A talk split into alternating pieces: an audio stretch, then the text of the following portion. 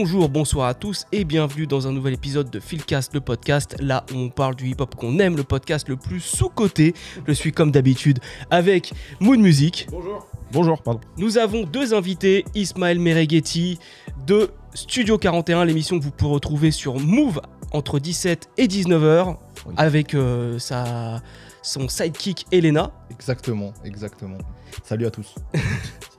et Reddy 187, gros fan de Snoop Dogg, Voilà. gros digger de hip hop West Coast. Voilà, vous les avez déjà vus dans notre émission Area Code sur Long Beach. Et je les ai de nouveau réunis pour un nouveau sujet, la période creuse du rap West Coast dans les années 2000. Mais à- dans les années 2000, pardon. Mais avant tout, je vous invite à me suivre sur les réseaux sociaux, sur Twitter, sur Instagram, nous écouter en podcast. Et si vous écoutez en podcast, qu'est-ce qu'on fait? Mais 5 étoiles. Voilà. Et vous pouvez Taf, moi, dans ce type. Voilà, c'est ça. Et vous pouvez également me voir sur YouTube. Il est inutile de rappeler que la Californie a brillé de mille feux pendant les années 90, mais vers la fin de cette décennie passée, la G-Funk s'essouffle et disparaît peu à peu des charts, laissant place au renouveau new-yorkais et aux sonorités fanfaronnes du Sud. Mais fin 99, un nouveau projet de Dr. Dre vient remettre les pendules à l'heure, je parle évidemment de Chronique 2001. La côte ouest est de nouveau sur la map et révolutionne non pas la G-Funk, ni le hip-hop, mais bel et bien la musique, avec un album mixé à la perfection. Voilà, euh, donc, premier chapitre de cet épisode, ce serait, ce sera l'après-chronique 2001. Ouais.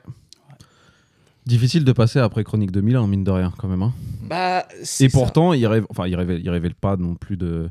Je me suis fait la remarque l'autre jour d'ailleurs, à part euh, peut-être une ou deux personnes, il révèle pas grand monde parce que c'est y a quand même déjà qui sont des gens qui sont déjà ultra confirmés quand même sur le Chronique 2001. Bah, M, M. Snoop, X, Daz, euh, Corrupt surtout pas Daz, euh, Nate. Vas-y, je t'en prie. Non, après, ça dépend pour quel public. Je pense que le Eminem, qui existe déjà évidemment, Ouais. prend une autre ampleur forcément Oui, avec, avec ce projet-là. Je pense que euh, pour beaucoup, Nate Dogg devient planétaire, en fait, euh, alors qu'il était peut-être euh, un peu moins, ou alors euh, ça commençait à dater, les Mhm. feats avec euh, les Tupac, etc. Même si, euh, bizarrement, quand on dit dater, euh, c'était que 3 ans à l'époque. Euh, mais mais, euh, mais, bon, voilà. Et, et un mec comme Corrupt, évidemment, il avait déjà sa carrière, mais pareil, le couplet dans Explosive, ça le, ça le remonte. Donc en fait, ça donne une dimension, quoi qu'il en soit, réellement mondiale à ces mecs-là Mm. qui étaient euh, euh, peut-être pas à ce niveau-là avant. Quoi.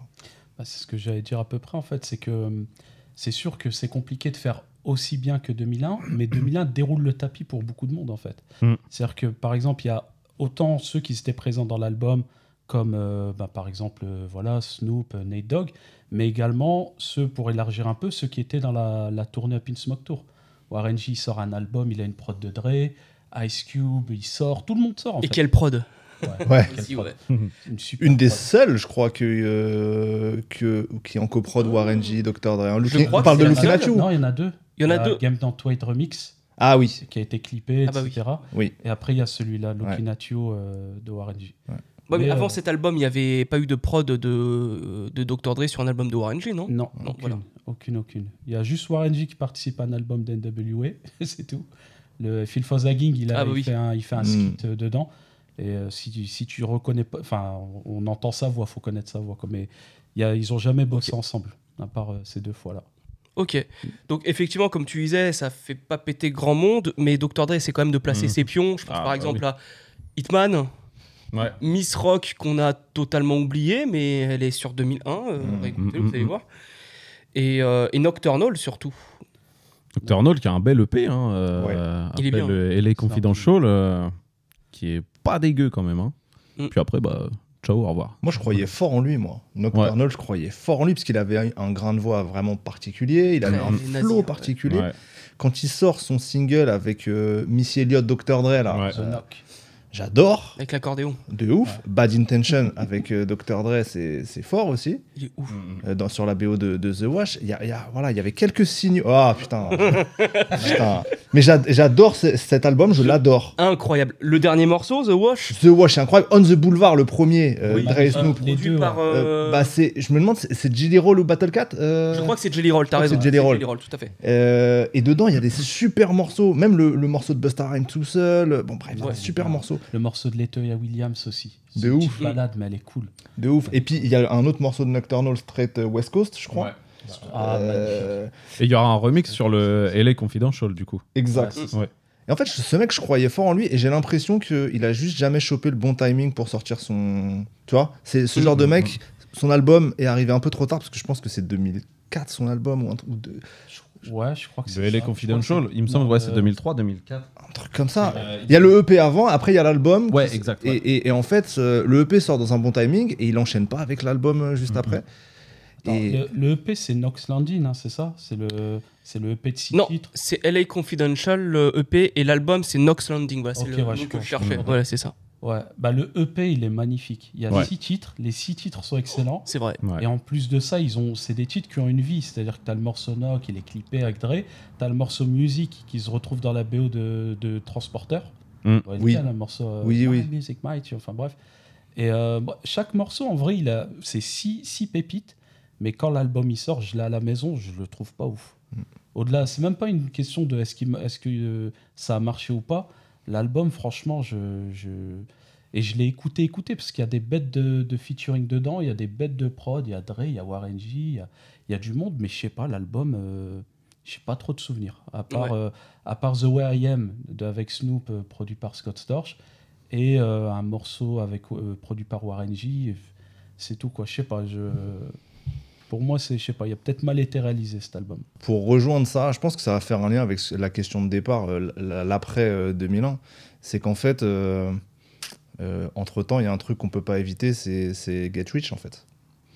Euh, je Ah pense oui. que 2003, euh, et donc toute l'arrivée de 50, toute l'ère G-Unit, euh, allez, fin 2002, 2003, 2004, en fait, c'est ça la- c'est ça l'après 2001, en fait.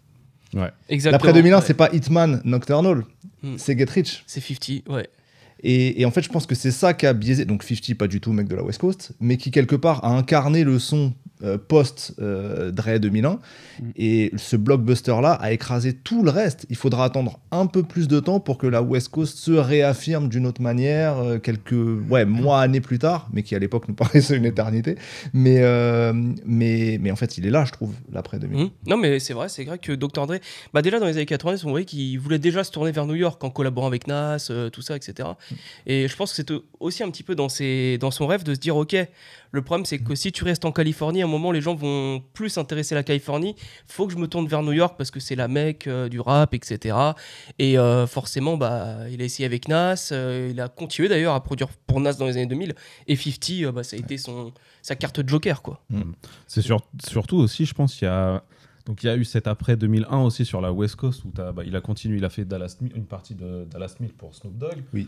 Il a fait Restless de Exhibit. Ah oui, c'est vrai. Euh, et plein de, plein de petites choses comme ça. Il place, euh, il place une prod pour le euh, Street is Moza de, de, de Corrupt, Corrupt. tout ça. Mais il y a aussi ce problème sur la West Coast, sur l'après 2001, je parle de l'album, c'est que l'entièreté du son West Coast, enfin, il n'y a pas de renouveau de rappeurs à ce moment-là C'est aussi. ça, en fait, truc. Il n'y a pas de nouvelle génération, c'est ouais. C'est là, je me penche sur la West Coast maintenant depuis six bons mois. Je me suis établi toute une liste d'albums et entre 90 et allez euh, les bah, 2003 à peu près, c'est les mêmes types.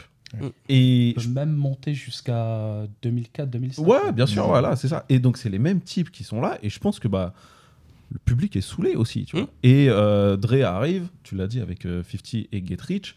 Il arrive aussi avec Eminem.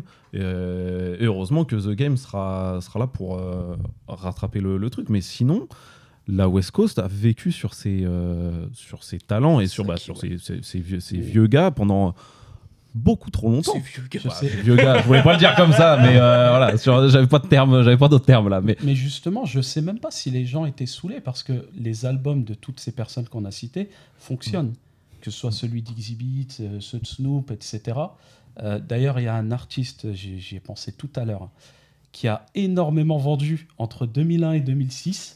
Euh, il a sorti cinq albums. C'est des triple platine, double platine. C'est euh, Tupac. Ah oui. Tupac, il est Bah oui. toujours bah oui. présent. Ah oui, ouais. c'est vrai. En 2001, l'album le plus vendu, c'est Until the End of Time. ouais, exact. les regarde, euh, Until the End of Time, Better Days, euh, peut-être celui encore après, c'est presque 500 000 la première semaine.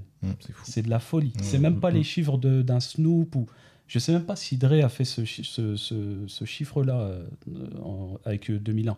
Donc euh, c'est ça en fait. Donc littéralement dans, dans le début des années 2000, c'est encore les anciens qui, euh, qui contrôlent Mm. le terrain quoi. Ouais, parce qu'il y a eu le documentaire euh, autour de, Tupac du décès de Resurrection, Tupac, Tupac Resurrection.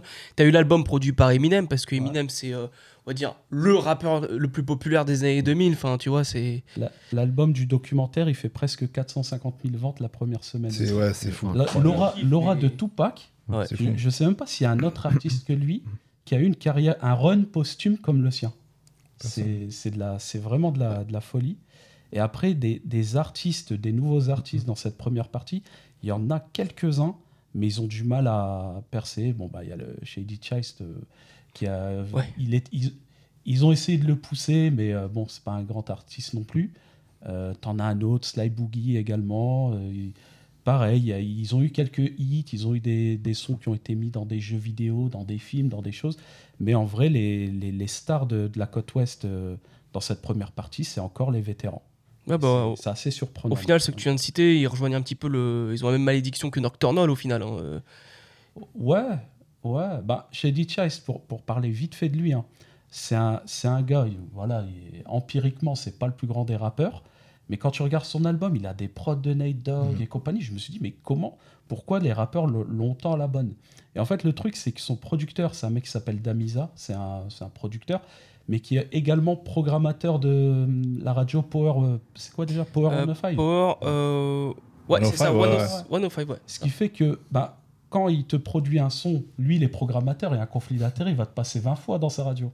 et c'est pour ça que chez Eddie Chest, il le passe. Et c'est pour ça que, que Nate Dogg, par exemple, euh, son album, le morceau Music Enemy, il passe en radio parce qu'il est produit par, par ce mec-là. En fait, ce mec-là, il, a- il est là et il est ami avec tout le monde. Dre, euh, Snoop, tout le monde l'aime bien.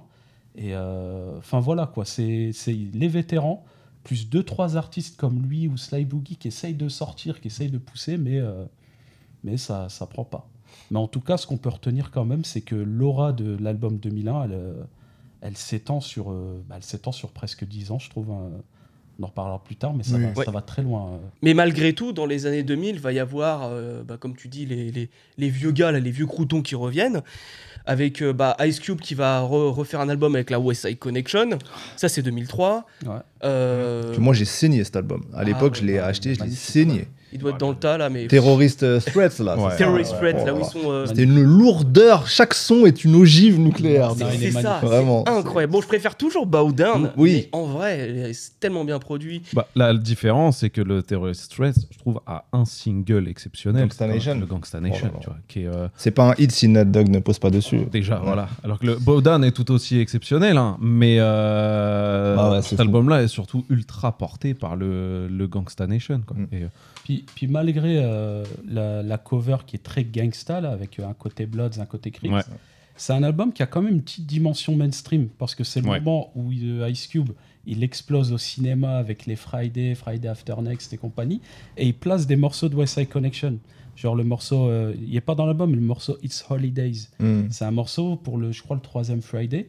Et c'est un morceau, voilà, Mm. c'est du mainstream. euh, il est dedans, en fait. Il, a, il, a- il allie le côté gangsta euh, de, de ses compères avec un côté un peu plus mainstream. Il est beaucoup plus visible qu'auparavant. Donc, euh, ouais. C'est ça qui est aussi important aux États-Unis, c'est qu'ils placent beaucoup de sons dans les BO, et puis Ouais. euh, bah, Ouais. notamment les Friday.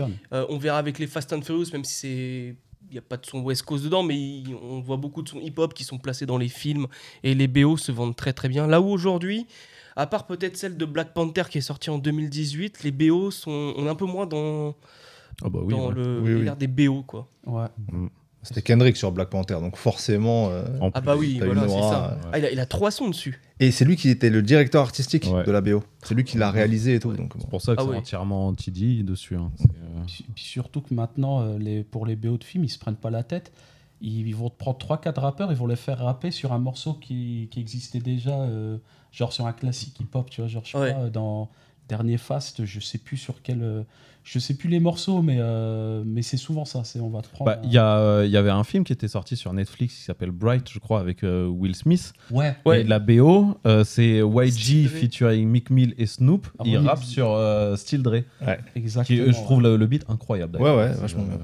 Ouais, c'est c'est bien, mais c'est- ça renouvelle pas. Et dans Ça, le alors. dernier Creed, c'est J. Cole qui Ouais. rappe sur l'instru de The Watcher. Exact. Dr. Stylé. Ouais. Ouais. Voilà. J'arrivais pas à trouver d'exemple, mais c'est un truc que je vois. Chaque fois que je vais au cinéma, je vois un truc, je dis putain, Mm. ils ont repris un son, euh, ils ont refait Ouais. tel son. Donc euh, C'est voilà, clair. c'est- Bah, là, tu vois, par exemple, Metro Boomin, il a fait la BO pour le, le dernier animé de Spider-Man.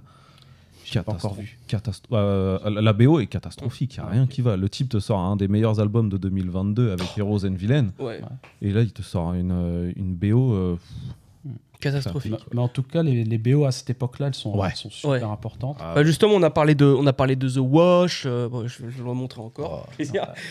Et voilà. Mais après, j'ai remarqué. Il devait, il devait, à ce moment-là, hein, exactement, il devait y avoir un album commun euh, Snoop Dre. Oui. Ça parlait d'un album, mais Oh là c'est- jamais arrivé c'est- on en parle encore. euh, normalement, il devrait y en avoir il un. devrait y en avoir un là, Bah oui. hein. Et Dre, là, il s'est fait remettre un prix, je sais pas si vous avez vu, euh, sur un toit à Los Angeles de la ASCAP, donc l'équivalent, Mm. je crois, SACEM à peu près, j'espère que je dis pas de bêtises.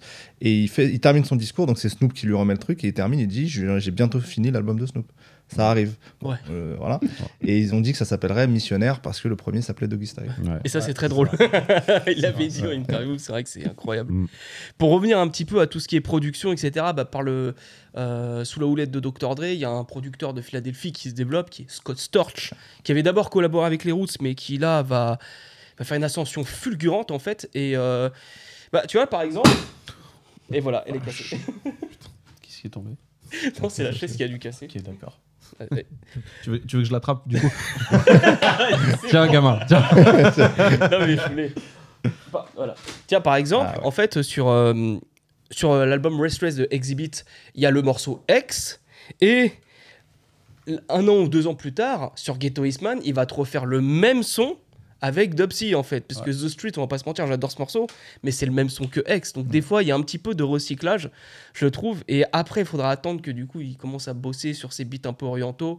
Avec Ouais, mais il Terror fera la- Squad. euh, Ouais, mais il fera la même recette, je pense, avec, euh, avec ces beats-là. Scott Storch, c'est un peu le même délire. Il tient un truc, un filon, il va le- il, il va, il va l'user jusqu'à l'os. hein. Ouais. Ouais, mais euh, ce, ce filon-là, moi, je le, je le trouve très puissant. Ah, par contre, oui. Vous voyez, Ouais. quand, quand on disait ouais, 2001, ça, ça a eu une aura, une influence sur les, Mm, mm. les dix années suivantes, pour encore plus préciser la chose, moi je trouve que c'est le son de Scott Storch qui a vraiment eu euh, une influence. C'est ça. C'est-à-dire les fameux Mm. pianos, Oui. tu vois, les, les- les pianos graves là, c'est ce truc-là, on va l'entendre euh, en 2006, en 2007. Ah, ouais. euh, T'écoutes les prods de Dr. Dre entre 2006 et 2007, c'est que ça, c'est que du piano. C'est Imagine Voilà. de Snoop Dogg, Ouais. euh, tout ça. euh, ce qu'il fait avec Nas euh, sur Hip Hop Is Dead, c'est c'est la même chose.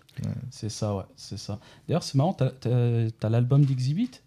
Ouais. C'est, on est d'accord, c'est pas, c'est pas un album signé chez, chez Aft- Aftermath, Non, c'est Loud. C'est un artiste Loud. euh, Oui, oui, oui, oui. mais c'est un album Aftermath quand même. Mais c'est bah un oui. album qui sort Ce qui, est, Aftermath. ce qui est fou, parce Moi, que Exhibit, il vient de Détroit, En plus. Ouais, en plus. euh, que So- Scott Storch, il vient de Philadelphie. Mm. Euh, T'as l'impression qu'en fait, euh, tu vois, euh, Ouais. le son West Coast, on parle en même temps de, de Tupac, qui au départ est quand même totalement new-yorkais. ouais, new-yorkais. Euh, Corrupt qui est de Philadelphie. Enfin, Mm, mm. tu vois, à un moment. euh, C'est vrai, en plus, je tu vois, t'as raison. Bah, en plus, c'est exécutif producteur Dr. Dre. Ah, ok. C'est-à-dire, ouais, c'est Loud, mais à mon avis, il a dû trouver Ouais. un contrat. euh, Non, parce que moi, moi l'album, quand je l'écoutais, j'avais pas l'œil pour regarder les, les logos, les productions et compagnie. Je croyais que c'était une signature aussi. moi. Ah, mais tout le monde, hein. Et, Ouais, ouais. et, euh, je vais. Bon, c'est pas le niveau de 2001, mais je trouve que cet album-là, il mange à la table de 2001. Mm.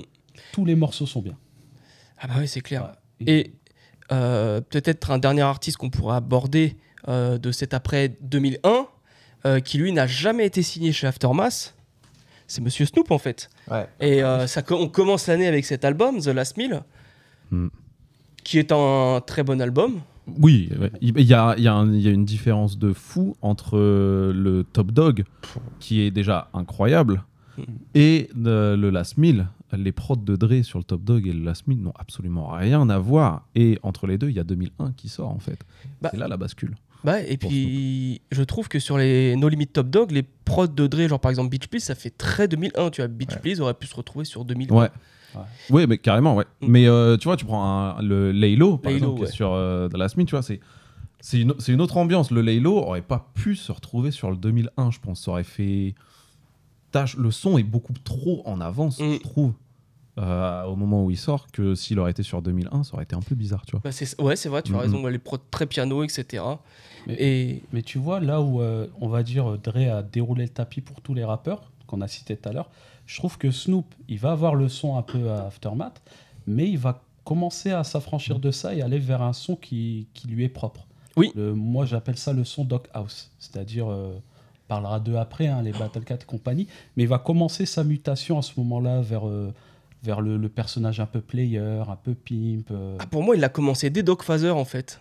C'est-à-dire pour moi, Doggy Style, c'est un son d'espoir à partir de Dog Father avec les petits synthés, les Comment basses et tout. Moi, je trouve qu'on Mm. est déjà dans. Et puis, tu vois la cover où il a sa permanente, etc. Ouais. On est très dans un côté pimp, etc. Et puis, du coup, il va se- s'entourer de, bah, t'as dit, Battle Cat, Fred. Drake, ouais, euh, Mitch Wells. Mitch Wells. Bah, c'est, Mitch Wells, son, son travail, son prime, c'est surtout sur nos limites Top Dog avec des points Ouais. très sombres et tout. Mais euh, bon, au final, j'ai fait une playlist de Battle Cat il y a pas longtemps. Euh, il a pas collaboré tant que ça avec Snoop. En tout cas, il y a beaucoup d'unrelease avec Battle Cat. Ouais. Mais il n'y a pas énormément de morceaux, c'est surtout Frederick, Superfly. euh, Ouais. Ouais. Superfly, il faut pas Ouais. le négliger dans les prods Ouais. de Snoop. Il est souvent très présent et il sort des, des bangers. hein. Ah bah oui, bah, Superfly. l'album dont on aime beaucoup parler ensemble, 213. euh, Ouais, tout le monde suit, exactement, bien sûr. bah, Même son album à Superfly, Dabou Whoop, Ouais, il est, il est pas mal. Ouais. De ouf. Attention, hein. c'est quelque chose. Bah, Superfly, c'est littéralement son bras droit à Snoop hein, depuis Ouais. euh, toutes Ouais. ces années. Ah, c'est son premier lieutenant. hein. je crois que c'est l'artiste qui est le plus proche de Snoop Oui. au niveau du studio. Ça a toujours été son Mm. backer sur scène aussi. euh, On en parlait euh, Ouais. au concert de, de. Bercy. C'était c'était lui qui backait et tout. Ouais. Euh, ouais, ouais, c'est c'est le mec qui est toujours là avec lui. Parce que même parfois, Daz, Corrupt sont plus là en, en back, en concert et tout. Mm. Mais Superfly, toujours. Et en studio, pareil. Ouais. Ah ouais, c'est Ah. ça. Mm. C'est ça. D'ailleurs, quand, quand Snoop et Suge Knight ils se sont réconciliés, en fait, Snoop l'a invité à sa chambre d'hôtel pour parler avec, la seule. Il disait, il y avait, Superfly était là, mais voilà, Superfly, c'est, c'est mon homie. euh, voilà. Il y avait que ces trois personnes-là pour dire à, à quel point Superfly, il a euh, cette proximité-là. Mm. C'est vraiment son homme de l'ombre, mais voilà, quoi. Il... Bah, Superfly, on va le retrouver un peu partout. hein. Même, euh, bah, typiquement, là, ça va être au moment où Snoop, bah, c'est- ça, c'est son The Last Meal. C'est le dernier album qui va sortir chez No Limit. Donc, il Ouais. s'affranchit de Master P. Il a beaucoup appris chez No Limit. Et il va justement sortir Dog House Mm. et euh, produire plusieurs artistes, notamment Ah. son groupe, les East Siders, donc Goldie Lock et. Trady. Et euh, Badass, Badass. euh, ouais. avec Personal Business. D'ailleurs, j'en profite de faire un shout-out Oui. à Ismaël. Eh oui. Eh J'ai oui. j'ai- j'ai appris ça, j'étais au Brésil. Branche-toi sur Radio Move, mais du coup, je pouvais pas écouter puisque j'étais à l'étranger. Ouais. Et euh, j'ai écouté en podcast, du coup, la rediff où euh, sur Move, Ismaël a parlé de, de Philcast. Il a dédicacé Reddy, il a dédicacé toi, C'est vrai. en disant euh, voilà, faut aller écouter Philcast. Et pour l'occasion, je passe How We Get Down de Badass sur Eh Move. oui, Incroyable. oui, Pour oui. moi. Alors là, Incroyable. tu pouvais pas faire mieux. La West Coast, bien sûr, avec plaisir, les gars. C'est te remercier. Avec plaisir. Voilà. Je venais de passer une journée de merde. Ça m'a fait plaisir. Bon, ah bah, Oh là là. Non, mais je te jure, je te jure, c'est magnifique. Mais euh, non, non, franchement, ça faisait, ça, ça, ça a fait plaisir. Ouais. et, euh, T'as choisi vraiment le meilleur morceau. Ah ouais, de ouf. Ouais, c'est le meilleur morceau qu'il faut- qu'il fallait choisir. Produit par Battle Cat. Produit par Battle Cat en plus. Ouais. Et euh, mais, mais voilà, donc en fait, euh, donc Snoop va produire un peu tout ce monde-là, mais en fait, au final, que ce soit les Doggies Angels, Ça etc., pas. ça marche pas. Ça, c'est vraiment ça, c'est c'est un truc que je regrette. hein. Parce que cette période-là, euh, la période de Snoop producteur, je la kiffe. Ouais. Il a sorti, bah, comme tu as dit, Badass. Le Eastside As, il marche, hein, il, fait, euh, il fait platine et il est magnifique. hein, je le mets Ouais. devant. Perso, je le mets devant The Last Meal. Ouais, mais là, c'est vraiment grâce à Battle Cat, parce que le G-Dub produit par Battle Cat, ça, ça explose tout et euh, c'est un des plus grands tubes. euh, C'est pour moi il est top 20 euh, G-Dup. Mais l'album là de The Us, pour moi c'est c'est en fait j'ai l'impression de voir la ville de Long Beach quand j'écoute cet album. Ouais, c'est vrai. C'est un c'est un pur album et euh, mais les- à part celui-là les autres albums ne fonctionnent pas tellement alors qu'ils sont excellents. Même le Doggy's Angel hein, il y a des super morceaux dessus Mm. Et euh, je sais pas pourquoi ça marche pas. Il devait sortir un album de cocaine. Il est, euh, ouais, ça s'appelle Dr Jekyll et Mr Kane. C'est jamais sorti. C'est euh, c'est quand même sur internet. L'album, il est magnifique. C'est un album, il a une direction artistique un peu comme celle de l'album de Nate Dogg. Ouais. Euh, C'est-à-dire que dedans, tu vas retrouver des artistes d'autres régions. C'est-à-dire tu vas, as un morceau avec Jagged Edge, tu as un morceau avec Redman, tu as un morceau. euh. Ah ouais, Redman et ouais, Cocaine. Ouais, ouais, bien sûr. tu as un morceau avec Goody Mob. Tu vois Chouette. le, si- je vous l'enverrai après si vous voulez. hein, Ouais, carrément. Sur YouTube. L'album, il est magnifique. Et même, il devait faire un troisième album avec As qui sera annulé. L'album, pareil, je l'ai sur disque dur. Il défonce. Ah ouais. Mais déjà, Deus Season Trace, je le trouve incroyable. Ah bah, Il, il sera pas à la hauteur du premier album, mais euh, Do Season Trace, il est excellent. Le troisième album, il est meilleur que The Season Trace. Mais je sais, c'est Eastsiders Presents. J'ai euh, écouté quand j'ai fait un playlist de Battle Cat. euh, Ça un s'appelle Gangbang Presents. Activity, je crois. je crois que c'est ça, ouais. Ouais. Mais il y a des morceaux incroyables. Ouais, ouais, des prods de Fred Vreck, euh, des, des trucs euh, vraiment dingues. Mais malheureusement, ça sortira pas parce que Trady va, il va aller en prison déjà. Et il va avoir une embrouille avec Snoop. Mais une méga embrouille. hein. Ah, Faut dire que Trady et Goldilocks, c'est- des goons. Hein. c'est- Ouais, mais l'embrouille, elle est allée très loin. En gros, hein, il, Trady estimait que Snoop lui devait de l'argent par rapport aux albums de SideAz, il lui devait un million. Donc il a voulu euh, discuter avec et parti à son studio. Et les gardes du corps, euh, enfin les- la sécurité du studio, ont tiré sur euh, Trady. Et Trady a tiré également euh, sur eux. Et, euh, et après, il va prendre 10 ans pour, euh, pour, pour tir à la, en fait, pour tir, tir à arme à feu Arme à feu, ouais. sur un gang, pas sur Snoop, mais sur un autre gang. Et euh, ils vont se réconcilier plus tard par téléphone. Non, mais déjà, tu me dis, Trady a voulu discuter. C'est pas un mec qui discute, Trady. Ouais, bah, non, mais c'est ça. voilà, oui, non, oui, oui. Et, euh, et voilà, donc malheureusement, c'est les productions euh, Dog House sont magnifiques, mais euh, les ventes, euh, elles sont pas Mm. là. C'est pourquoi exactement Moi, je- moi, j'ai une, une théorie et je pense que Mood va être d'accord avec moi. C'est malheureusement la direction artistique de Snoop, les albums trop longs. Et on le voit avec Personal Business. hein, C'est-à-dire que l'album pourrait être encore mieux s'il avait été plus court. Parce que les albums de 20, 25 titres. Ouais, mais à la limite, c'est ça à l'époque, c'était euh, c'était normal. Donc euh, nous, je sais qu'aujourd'hui, on a un vrai problème avec les albums de 20, 20 titres. Parce C'est chiant. et- trop. Oh, ouais, déjà, c'est trop long. Moi, une heure un quart pour un album, c'est trop long pour moi déjà.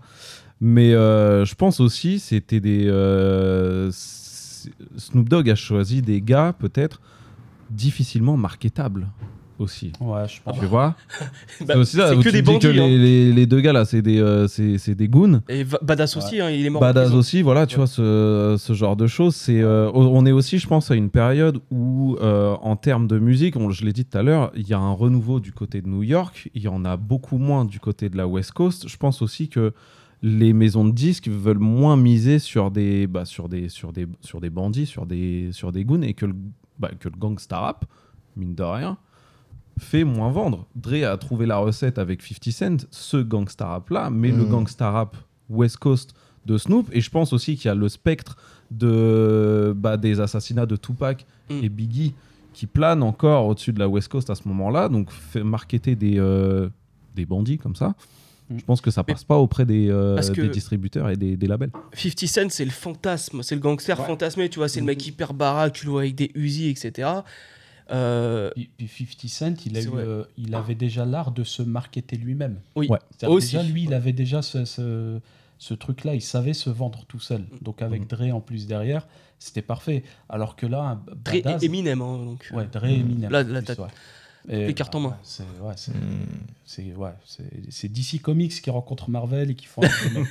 non, mais vraiment. C'est Ouais, oui, ça vrai, le hein. début du clip en vrai. hein. C'est on a Ouais. créé un truc de laboratoire. Ouais, euh, exactement. Ouais. Les deux mecs avec leur blues Ouais. et tout, ouais, c'est c'est fou. Mais tu vois, comme quoi c'est super important, tu vois, l'imagerie du truc. Mm. Et tu vois deux gars, comme tu as dit, deux scientifiques qui créent donc une machine de guerre, 50 Cent. Mm.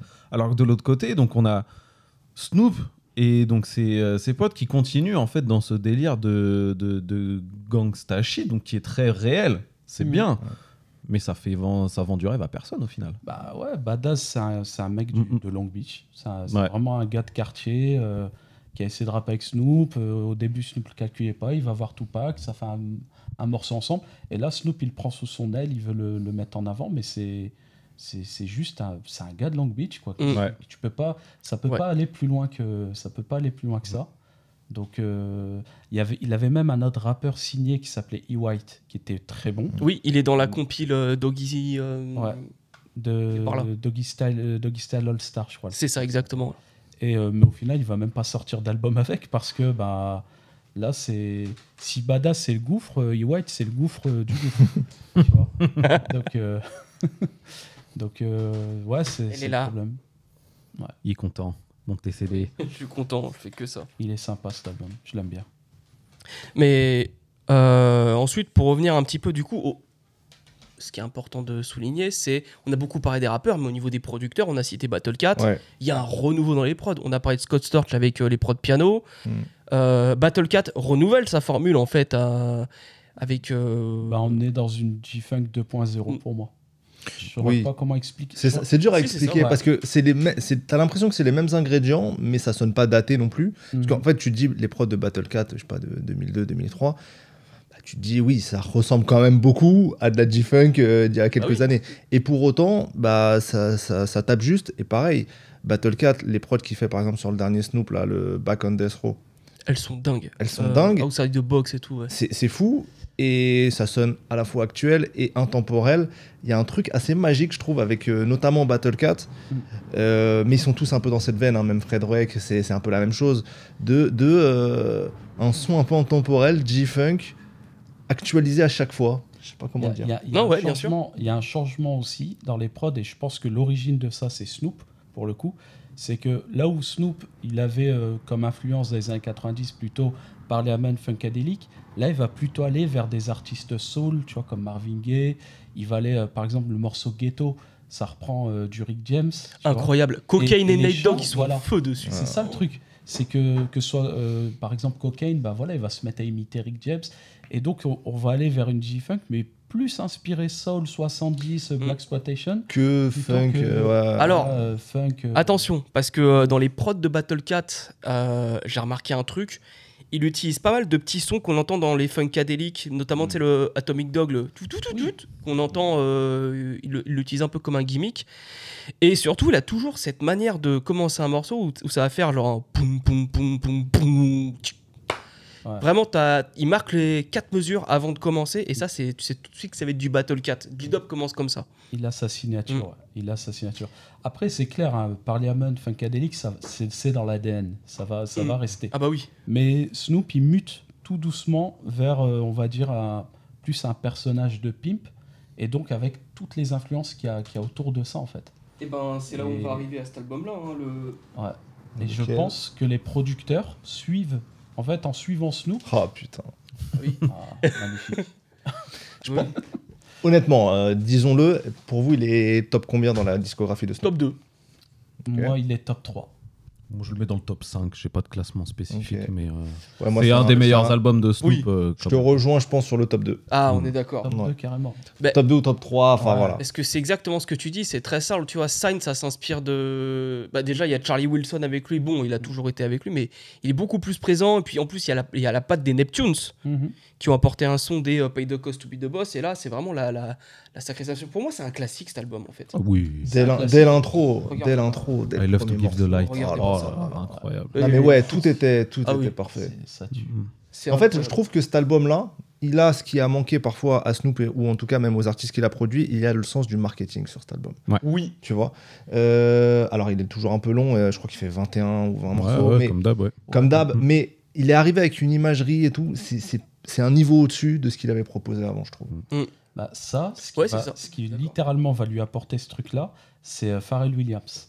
C'est-à-dire que c'est même pas que musical. hein. J'ai vu une interview, euh, Snoop interviewer Pharrell. Et euh, donc Snoop, il dit, euh, en parlant de Pharrell, il dit plusieurs choses. Il lui dit, ouais, le morceau Excuse Me de Jay-Z, ça devait être mon morceau Ouais. normalement. Ça m'étonne Il, même il pas. était jaloux Ouais. en fait. Il disait je, ce morceau-là, c'est un morceau de Pim, c'était pour moi. Il dit euh, quand j'ai regardé ce que tu as fait avec Mystical, il dit c'est-à-dire Mystical, tu l'as rendu fun. Et moi, c'est ce que je voulais. Il dit moi, je suis un mec qui est plutôt fun dans la, vie de tous les jours, mais on ne voyait pas dans ma musique ce côté fun. On voyait que, mon côté gang. Et il dit à il dit c'est toi qui m'as apporté ce côté cool, player, tu vois, euh, voilà. on Et c'est pour ça. C'est pour ça que tous les gens qui disent ouais mais Snoop ça ne marche que quand il est avec Dr Dre. Je Non. dis non. Non, Non. Parce que quand il est avec Pharrell, ça marche très très bien. Non, Et- non, non. Je ouais. pense que ce qui fait qu'on a Snoop encore aujourd'hui, qui est une icône mondiale, qui fait de la musique et tout, c'est Beautiful. Si on n'avait pas eu Beautiful, Ouais. Mm. il n'y aurait pas eu tout ce qui a suivi après, ça l'a repositionné, ça l'a remis dans un Ouais. truc, et c'est méga important. Bah, clairement, quand, quand l'album d'avant, la paye, c'est comment il s'appelle Pay the cost to Pay be the the boss. cost to C'est be the boss. Ouais. Parce que je confonds toujours avec The Game euh, Is to Be Sold Not. Galère- Les titres sont galères. hein. Ouais. Ouais. Quand euh, cet album-là sort, au dé- maintenant je l'aime bien, mais au départ j'aimais Mm. que Beautiful et Paper Up. Ouais. Ouais. Euh, Incroyable. Sur la Et- prod de Rakim là.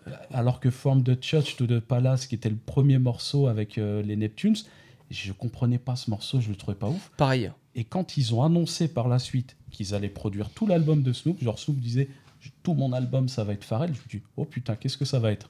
J'avais peur. Ouais. Franchement, je, le- je me dis, qu'est-ce qu'il fout avec ces mecs? Et au final, ça, Mm.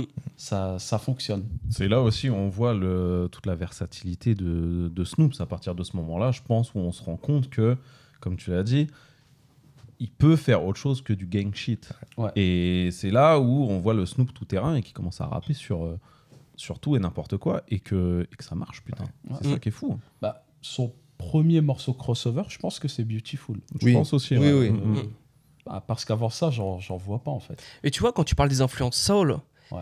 pay the cost to be the boss. Tu sais qui dit ça? C'est James Ah, Brown. Oui, Sur ouais, The Boss, il ouais, commence ouais. en pay the cost to be the boss.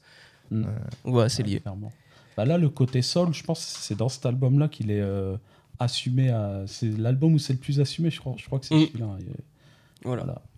Et pour euh, terminer avec Snoop, parce qu'on est capable d'en parler 3 à 4 heures environ.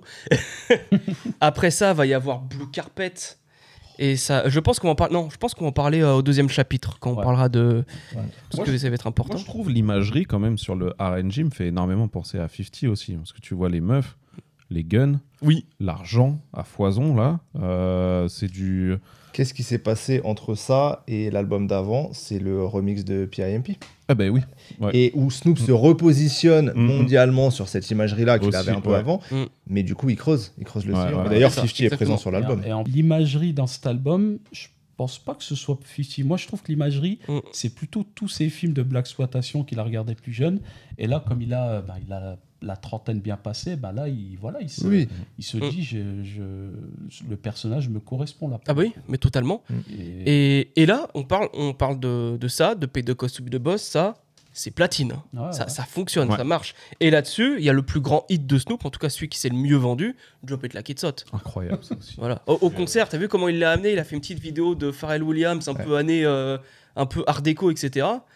Et là, t'as le beat, poum, tout, tout, tout, tout, pff, tout le monde, euh, tout le monde est en feu. Petite anecdote là-dessus. Ouais. J'étais au concert de Snoop à Bercy en 2005, quand il est revenu. Il n'avait Ouais. pas fait de concert depuis un Zénith 99 qui s'était mal passé et tout. Et donc, c'était pour la tournée de, ce- de cet album-là. The Game en première partie, DJ Quick en DJ de The Game. Bon, bref. Ouais. ouais. Incroyable. Et, et, euh, et moi, j'aimais pas euh, Drop It Like It's Hot à l'époque. Ah ouais. Ça me sou- Bah, ça me saoulait, tu vois. Ouais, J'étais vraiment. euh, c'était- je, je captais le délire et tout, mais ça, je, je Moi, kiffais pas. j'ai pareil, mis il du est- temps à comprendre le morceau. Il est matrixé en radio aussi. Voilà, Skyrock il le est tabasse dur, et tout. hein. Moi, et il y a tellement d'autres morceaux que j'ai envie d'écouter dans cet album. Voilà. Et en concert, il le fait, mais avec un orchestre. Genre, il y a batterie, Ah etc. ouais. Oh là là. Et là, je me suis pris la puissance de l'instru joué par des instruments. Et en Ah oui. fait, euh, là, j'ai capté le morceau, en fait, à ce moment-là. Mm. Et c'était un grand, grand moment. Le Drop It Like It's Hot joué par tout le monde euh, à Bercy. pff, je me suis dit, ok, l'instru, elle est, elle est sacrément Ah ouais, être. euh, moi, j'avais eu le, le même truc, mais complètement différent. Euh, le premier concert que je fais de ma vie, c'est euh, Jay-Z quand je suis en, en- en Pour Angleterre. Pour, le, pour la tournée de Blueprint 3, du coup. Ouais. Et euh, sur Blueprint 3, quand, quand il sort, On to the Next One, impossible pour moi. Je trouve Ouais. ça trop nul. Tu vois. Mais il le fait en concert. Et Jay-Z, à ce moment-là, il faisait ses concerts bah, avec euh, des, euh, des, des instruments euh, et tout ça. Et là, je me dis, ah, le bâtard. Ouais. Tu vois. Et s'il y a un conseil qu'on peut donner aux, aux rappeurs, hein, franchement, faites vos concerts avec des, euh, un orchestre parce que ça change, ça, ça change tout, Bah, Mm. simplement. Bah, Je suis Snoop- d'accord. Snoop, de manière globale, c'est vraiment un fan de musique.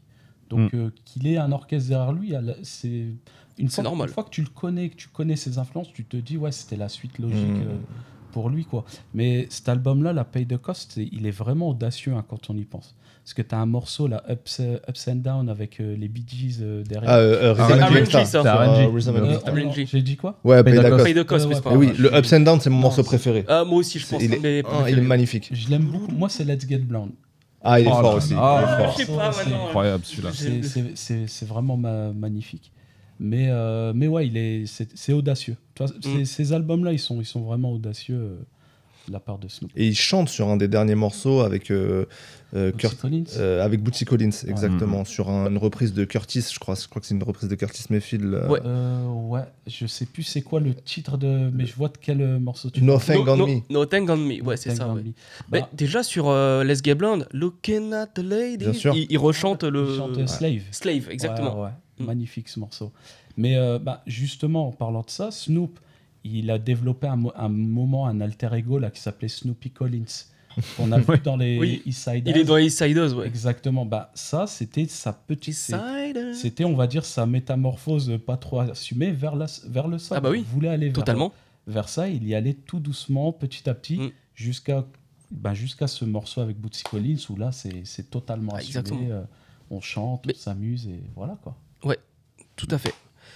Euh, ensuite, on a à peu près fait le tour du, du coup début West Coast années 2000. Bon, j'aurais pu parler de Daz qui était un petit peu partout en termes de production. Euh, on n'a pas évoqué Jelly Roll, mais bon, Jelly Roll c'est un producteur qui a qui a beaucoup collaboré avec un peu tout le monde et surtout grand mystère, hein, Mac 10 chez Cash Money. Est-ce que c'est un aussi gros mystère que Daz avec euh, Jermaine Dupri? Bah c'est pareil en fait, c'est que c'est- Da- Daz, Mais- je le comprends.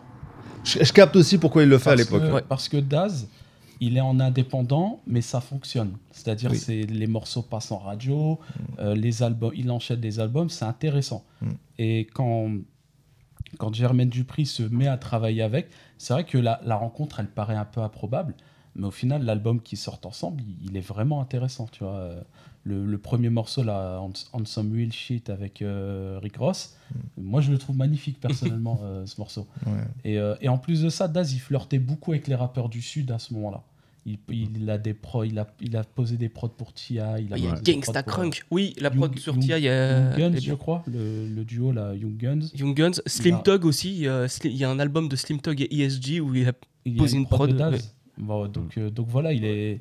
Daz, il est, ouais, il est présent un peu partout. Il connecte. euh, Son album euh, avec Soso Def, là, c'est encore sa couverture Spotify. C'est-à-dire que tu vas sur le Mm. profil de Daz, Ouais. c'est cet album-là Ah ouais. qui est euh, trop bizarre.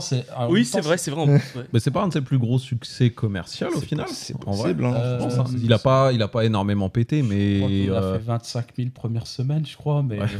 C'est bien pour Daz. Hein. C'est excellent bah oui. pour Daz. Ouais. Mais pour, euh, pour Sosodef, c'est un échec. Non bah oui, Ah bah, clairement. c'est ouais. clair, ouais. Surtout ils qu'ils étaient en train de produire. Mar- Non, Maria Carey, c'était euh, Def Jam, mais euh, C'est Dupri qui l'a marketé en fait derrière. derrière Oui, oui, à ce moment-là. Ouais, ouais, clairement. Et Mais il y a le morceau DPG for Life sur cet album qui est exceptionnel. Excellent, Oui. ouais. Mm, mm. Il est Très très bien. Mais pour revenir à Mac 10, euh, ouais, Bah, alors déjà, faut savoir que Ubengin, euh, qui est son label à lui, c'est il l'a créé avec ses petites mains et tout, et Cash Money sont tous les deux euh, sur Universal. Mm, Donc du Mm. coup, je pense qu'il a dû passer d'une maison à l'autre histoire de dire si j'ai l'étiquette Cash Money, peut-être que mon album va mieux marcher. Bah, mais c'est aussi que à ce moment-là aussi, on voit le vent, vent tourner. On est en quelle année quand il switch? Je crois que c'est en 2002. Ouais, c'est de. Ouais, ça- bon, c'est alors c'est une petite brise qui commence à souffler. Pardon. que Mais- que c'est 2001, je pense. Ah, bon, c'est vraiment bon, c'est- voilà, un papillon qui passe. Voilà. Alors attention, bon. parce que Cash Mais il l'a senti, c'est ça fort. Non mais si, si, quand même, Cash Money à cette époque-là, c'est Juvenile et ça marche très bien. Oui, non, mais j'allais dire surtout, on commence à sentir le vent tourner parce que le Sud prend de plus en plus d'ampleur. Alors que, bon, c'est pas tout de suite que la vague euh, sudiste arrive. Mais bon, je pense surtout que les mecs ont senti quand même le, le filon parce que petit à petit, le Sud commence à, à monter gentiment. Et comme je disais, la Ouest ne fait plus rêver personne. Donc on va aller voir ailleurs. Et Snoop est allé chez nos limites au final. Ouais, McTen va chez Cash Money. ouais. Daz va chez euh, Soso Def Def, ouais. c'est enfin Snoop a initié un truc malgré lui. Il y a, je pense qu'il y a aussi encore toujours ces petites tensions ouest east à ce moment-là. Du coup, pour essayer de toucher un autre public, on va vers le sud. Quoi. Après, il y a, il y a peut-être des raisons qui sont en dehors de la musique. Peut-être Mm. que Mac 10, il était tricard à LA pour des histoires de, de rue. Mm. Et il est parti là. Snoop, c'est ça. Hein. peut-être Snoop, il Mais- limite ça aussi. Oui, ça pour c'est vrai. protéger. Mais ça m'étonne parce que euh, c'est pas après, euh, il switch pas après l'album de West Side Connection? Au final. Euh, non, il- non, non, non, il est av- c'est avant. Bangor Ball, il sort en 2001. D'accord. Et West Side Connection sort. euh, tu vois, j'ai dit 2002, autant pour moi, c'est 2001. Ok, autant Euh, pour moi. et West Side Connection, c'est 2003. C'est dans Banger Ball qu'il y a le morceau euh, Hate in Your Eyes, produit par Dre. Je... C'est le single. hein. Je sais pas si c'est dans cet album-là ou. Oui, c'est celui-là. Et celui-là, c'est celui- ce- celui-là, il est signé chez Cash Money, c'est ça? Ouais, c'est ça. Ouais, bah. Et la cover, elle est. euh, on C'est la dirait. couleur rouge là. Ouais, on dirait. on dirait un Need for Speed ou un truc comme ça. Voilà. Ouais, Mais mais c'est un peu- Il a tourné. Hein. Le Hate in Your Eyes, là, il a, il a pas mal tourné, je trouve. euh, Mm. Ce morceau de Mac 10. Oui, un Euh, petit peu. Bon, je sais pas. Je...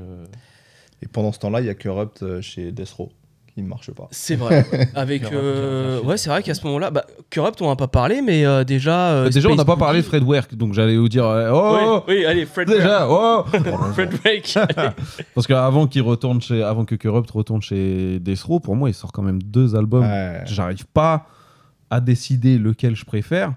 Il sort Streets is a Mother et deux ans plus tard, Space Boogie, Smoke Odyssey, je crois. Ouais, Ouais. c'est ça. ouais. J'arrive pas à décider lequel, euh, Bon, c'est Smoke Odyssey. lequel mais- je préfère. Mais le Space Boogie, euh, pour moi, c'est Fred Ware qui tient, Ouais. qui tient la baraque. hein. Parce que à chaque moment où je me dis où l'album commence gentiment à baisser de régime, t'as une prod de Fred qui fait remonter le truc. Et il est euh, Non, mais très simple. fantastique. Space Boogie Smoke Odyssey, c'est le prime de Fred Drake. Eastsiders, c'est le prime de Battle Cat.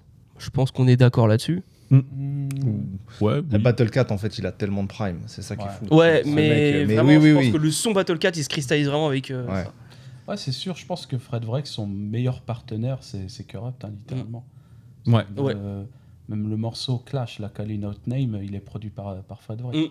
Et qui est très bien. euh, et il devait même faire un album commun euh, plus tard. Euh, je crois que c'est jamais arrivé. Corrupt et Fred Ware Ouais, ouais. Vers la fin des années 2000, euh, Fred Vreck devait produire un album complet de, de Corrupt. Il y a une mixtape qui est sortie, il y a des sons qui sont sortis, Mm. mais l'album n'est pas arrivé. Mais, mais ouais, Fred Vreck et Corrupt, c'est la parfaite alchimie. Quoi. Et Frederick, c'est le seul à ce jour qui passe encore sa vie avec Dr. Dre. Ouais, Ils sont clairement. tout le temps. C'est vrai. C'est ce que j'allais dire, c'est euh, pour euh, parce qu'on sait que Street is the Moza, il y a Dre qui supervise de Ouais. loin. Voilà. Mais sur Space Boogie, Dre n'est plus là et il envoie justement son meilleur élève Ouais. à l'époque, c'est Fred Werk. Et euh, ça cartonne de fou quoi. J'ai- rarement vu un producteur être autant lui-même. Je sais pas si tu as déjà vu la page Instagram de, de Ah oui, oui. Le mec, tu peux le voir avec euh, Dre ou avec Snoop bosser comme un ouf. Après, tu le vois à la pêche avec son père. tu le vois faire de la chasse avec son frère. tu vois. Ouais. Ouais. Et, euh, mais alors que le gars, il est en studio euh, autant avec l'un que l'autre. D'ailleurs, même euh, quand Snoop il a son émission euh, de cuisine là, avec Martha Stewart, euh, Fred Vreck, il est dedans. hein, c'est le DJ euh, de l'émission. Euh, Ah, C'est n'importe quoi. Il y a rien qui va aux US, c'est un truc de fou. C'est Ouais. un délire. Le mec, il a, il a, accès, il a accès à tout. Mm. Et, euh, mais mais c'est un super producteur en même temps. Voilà. Bon, ensuite, Ouais. pour culturer un petit peu ce premier chapitre, euh, il y a deux scènes également sur la West Coast dont on va pas trop s'étendre, mais euh, je voulais quand même dire que c'est quand même aussi les débuts du hi-fi avec Mac Dre, Yeah. entre autres. Donc voilà, Ah. c'est euh, le, son, euh, le son de la baie qui change, qui devient un petit peu plus. euh, bah, il go stupid, quoi. Voilà, c'est D'où tu sors ce vinyle? La Fnac, Champs-Élysées. voilà. Mec, il te sort des vinyles comme le lapin du chapeau. C'est vrai. Demande-lui de sortir une perceuse, tu vois. Il va l'avoir. hein. Mais euh, voilà, donc il y a le hi-fi qui commence à, prendre de, de l'ampleur avec Kick Dasnik, etc. Et puis on le verra un peu plus tard avec, euh, avec euh, E40 et, euh, et Too Short qui vont se faire marketer par Lil Jon. Mais il y a aussi toute la scène Left Coast où il y a donc les Black Alicious, il y a euh, les projets de Danzy Automator, que ce soit avec Deltron ou avec Gorillaz. Il y a Jurassic 5, il y a les Black Eyed Peas qui deviennent euh, du rap un peu pop. Bon, mais voilà. moi, je vais On avait dit qu'on n'en parlait pas. Bon, on en parle pas. non, non, mais je les cite, je les cite, je les cite quand même, tu vois. Il y a Defari, Defari, Defarai, je crois. Blue and Exile, euh, et évidemment en, en producteur, il y en a deux qui vont faire un son totalement alternatif à ce qu'on entend sur la West, Madlib et The Alchemist, Il est aujourd'hui le meilleur beatmaker euh, encore vivant, je pense. dans, dans le livre de Simon. Après, Alchemist euh, qui fait la, la- la prod du premier. De euh, l'intro de R&B, Pyjama ouais. Gangsta. ouais. Exactement. I love to give you life. su- Ah, D'ailleurs, question, l'intro de RNG ou l'intro de Blue Carpet? À choisir. Ah putain, c'est dur. Ah là là là là. Anthologie Ok. direct, parce que non, le, le flow dessus Ouais, sur pareil. Il est, il est euh, fou, il est fou. Ouais, ouais, ouais. ouais. Mais, mais je crois que je préfère la prod de Ouais. Give You Light. La prod est mieux, mais le flow Ouais. sur Ouais. Est incroyable. Moi, je Et- trouve que c'est une anthologie. Ouais, pareil. On va reparler de Blue Carpet après? Bien sûr, Ah, on Ok, en parler. il faut en parler. hein. Et justement, transition avec le retour californien, chapitre 2. Et on commence avec un micro, chap- avec un micro sous-chapitre, le Dog Pound se reforme, Ah oui. avec Cali's active. Oh là là. J'étais si heureux quand ils ont fait la couve là de. Je sais pas, c'était The Source, je pense. euh, Ouais, ouais, ouais. C'était c'était- c'était Mm. beau. J'ai- J'aime j'aime pas voir Daz et Kurupt déchirés. Pareil. Pareil. Ouais. C'est-. Ça me fait mal au cœur. On, on en a déjà parlé dans la spécial Long Beach, mais c'est le, le clash qui m'a fait le plus de Ah. mal. J'étais pas bien. C'est c'est comme si ton père et ta mère ils s'embrouillent, quoi. Tu vois, tu te dis, non, Ah non, euh, faites la paix. Bah moi c'était un peu plus Et, ça euh, entre Ice Cube et Mac 10, sauf que du coup ils se parlent plus du tout, euh, donc euh, voilà, Ouais. c'est dommage. Ouais. Mais euh, non, quand Daz et Corrupt sont revenus ensemble, c'était vraiment magnifique. Et je pensais pas qu'ils allaient revenir ensemble parce que ils se sont vraiment clashés sévères. hein. Mm. des Il y a eu des trucs de fou. hein. Ouais. Ça parlait des familles des uns et des autres. Ça allait très loin. Moi, je me suis dit, ils allaient jamais revenir euh, ensemble. Mais bon, les Américains, tu les connais. hein. Ils se remettent tout le temps Mm. ensemble. Ouais. Ils peuvent se tirer dessus et faire la paix après. Ça, Enfin, j'ai jamais compris. Le dollar. oui, il y a que ça, c'est ça. C'est c'est ça.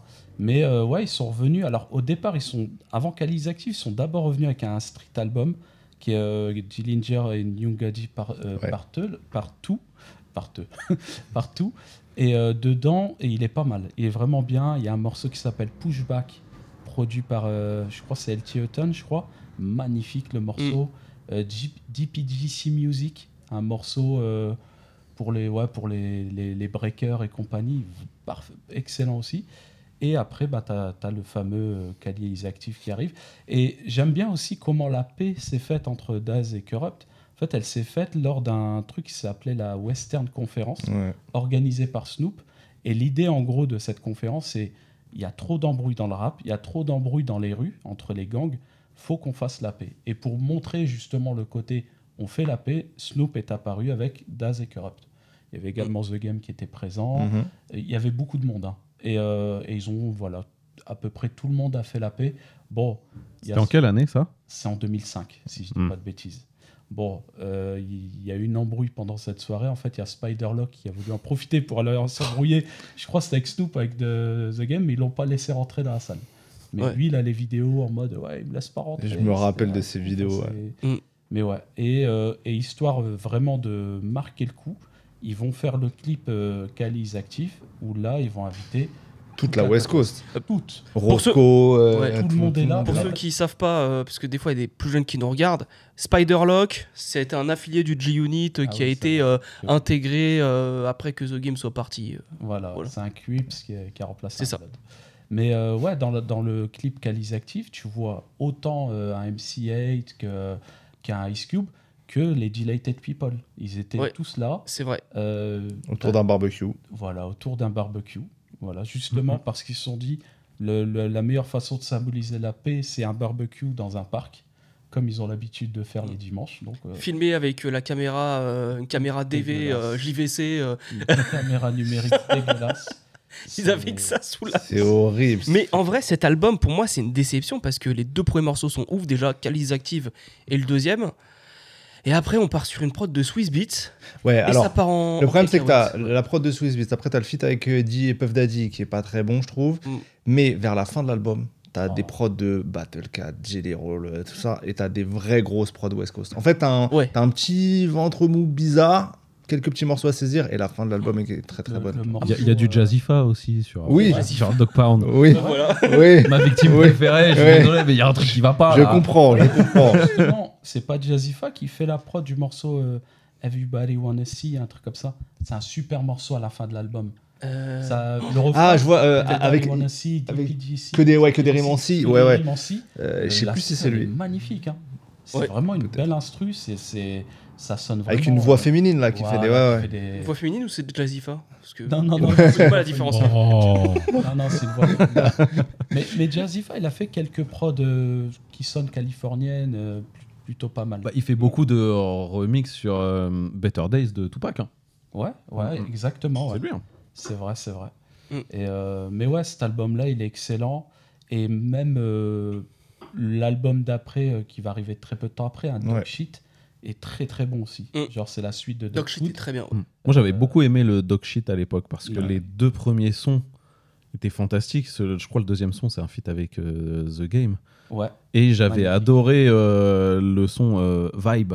Je me rappellerai toujours. Ah, Vibin, ouais. Ouais, Je- et, euh, Vibe ou Vibin. Fantastique. Donc il y a une intro au tout début qui est un peu, qui est un peu Avec, hardcore. avec, Hardcore. Snoop au, avec Snoop au refrain. Ouais, Ouais, mais, Oui. mais ouais, non, j'avais Magnifique. adoré. J'avais beaucoup plus aimé le Dog Shit que le, Ok. que le Kali est active à l'époque. Et dans cet album, il y a un morceau ensoleillé que j'aime bien me refaire quasi chaque été. C'est It's a Good As Day. Oui. Mm. Il est Day. magnifique celui-là. Ouais. Avec un Très West Coast, hein, ça. très, ouais, très ouais. West Coast. Mm, Ce mm. morceau, euh, C'est euh, c'est un super album. Et même euh, pour être encore dans la symbolique de paix, dans la- dans l'album, il y, a- il y a eu des bonus, dont un où il rappe avec euh, BG Knockout, alors qu'ils avaient été en embrouille Mmh. pendant 10 ans. Euh, BG Knockout qui a fait 10 ans de prison également, il sort de prison, Ouais. ils font un, un morceau ensemble et voilà, ils font la paix. Donc, euh, donc euh, Ah, mais c'est quand il y a eu ce fameux, cette fameuse bagarre là sur le terrain de golf là, non? C'est pas Ouais, ça? Ouais, cette, ouais, cette- cette Ah oui, bagarre où Nate Dogg Nate Dogg, euh, bien Dresta sûr. avec un club de golf. C'est fou que Dresta- c'était filmé ça. Ah, non, c'était- c'est sur un tournage de clip, donc du coup il l'avait filmé. Ouais, Ouais. Dresta, il met sa main, il dit si j'avais pas mis ma main, j'aurais pu mourir. Oui, j'avais vu Mais les mecs l'interview. vont 3-4 ans après, un Nate Dogg va faire un feat avec Dresta en 99 pour une compilation, je sais plus, je sais plus laquelle. Et d'ailleurs cette vidéo, moi ce qui est ouf, c'est que j'ai retrouvé une vidéo sur YouTube mieux filmée encore, plus longue, où là En tu 4K. vois des mecs de la sécu, tu sais les mecs de la sécu euh, du, du golf, qui braquent les rappeurs pour pas qu'ils pour qu'ils se calment. Tu vois des gars, Ah, calmez-vous et tout, calmez-vous, restez à votre place, etc. Et je crois que c'était pour le tournage du clip de Montel Jordan. Euh, Oui, c'est ça. Ouais, ouais. Something for the Honeys. Ouais. C'est mieux filmé que, que la bataille d'Orly pour faire référence à, à ton Ah, t-shirt. C'est le film que tu trouves sur Telegram. Euh, voilà. Et c'est de là que vient le fameux I love this game. Ah ouais, qui vient de, de, Method Man, ouais. Tout à fait. Et qui a inspiré. euh, Mais bien entendu, bien entendu, euh, qui, a, qui a inspiré Patrice Evra, tout à fait. J'allais le dire et puis je me suis dit, ah, tu vas encore passer pour un beauf. arrête. C'est rien de beau. Mais euh, voilà, donc surtout, les spots sont braqués euh, une nouvelle fois vers la Californie en 2005 et surtout vers The Game. Oh là là.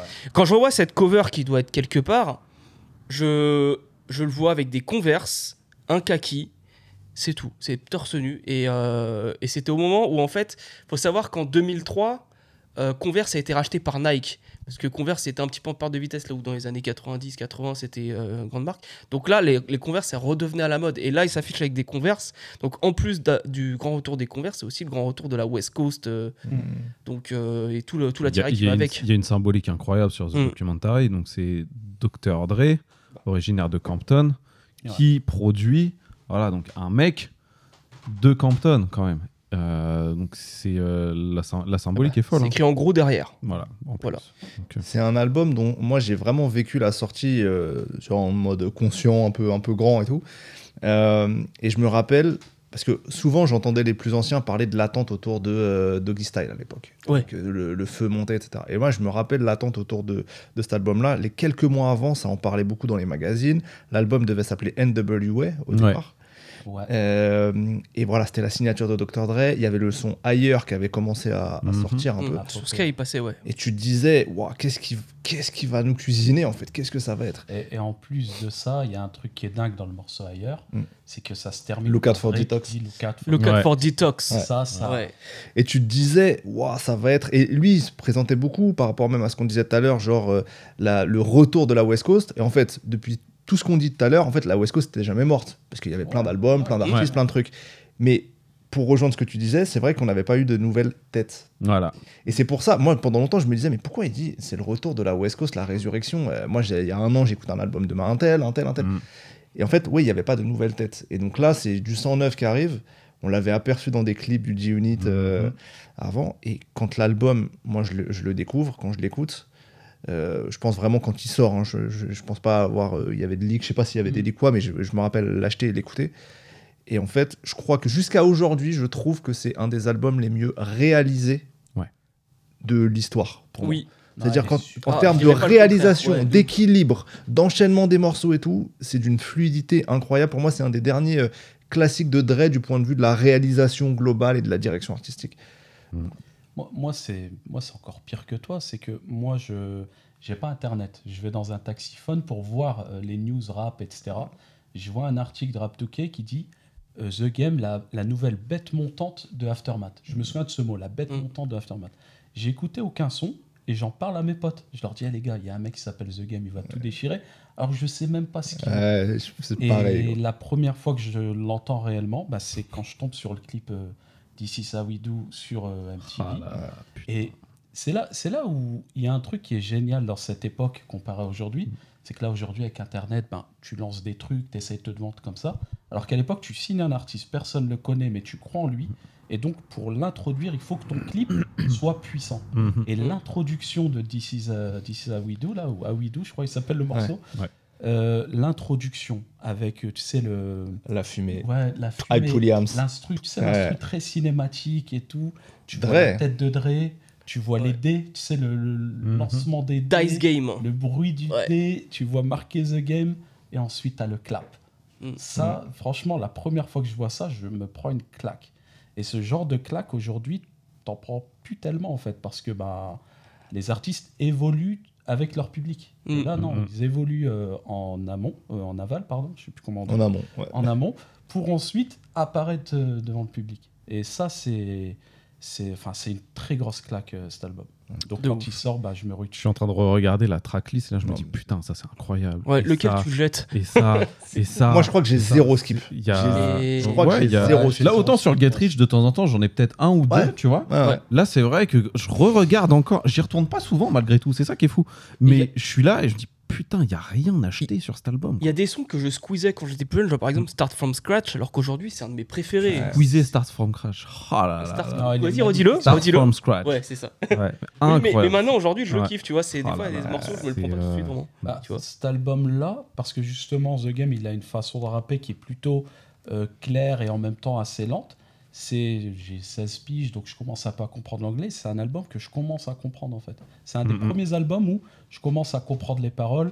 En plus, bon, il y a cette fameuse maladie que The Game il a, qui est le name dropping. Donc, moi, j'étais content à l'époque. Ah ouais, moi, moi ça moi aussi, moi, je Ça trouvais ça- il- dérangeait pas. moi, hein, je ça trouvais pas. stylé à l'époque, tu vois. C'est- Moi, je trouvais ça cool. Je- J'entendais Ouais. noms que je connais, etc. Le same Master P to say. Ouais. Ah, magnifique. Oui. mais, mais tu vois, il y a, il y a une différence entre ça et les albums d'avant, des, des rappeurs avant.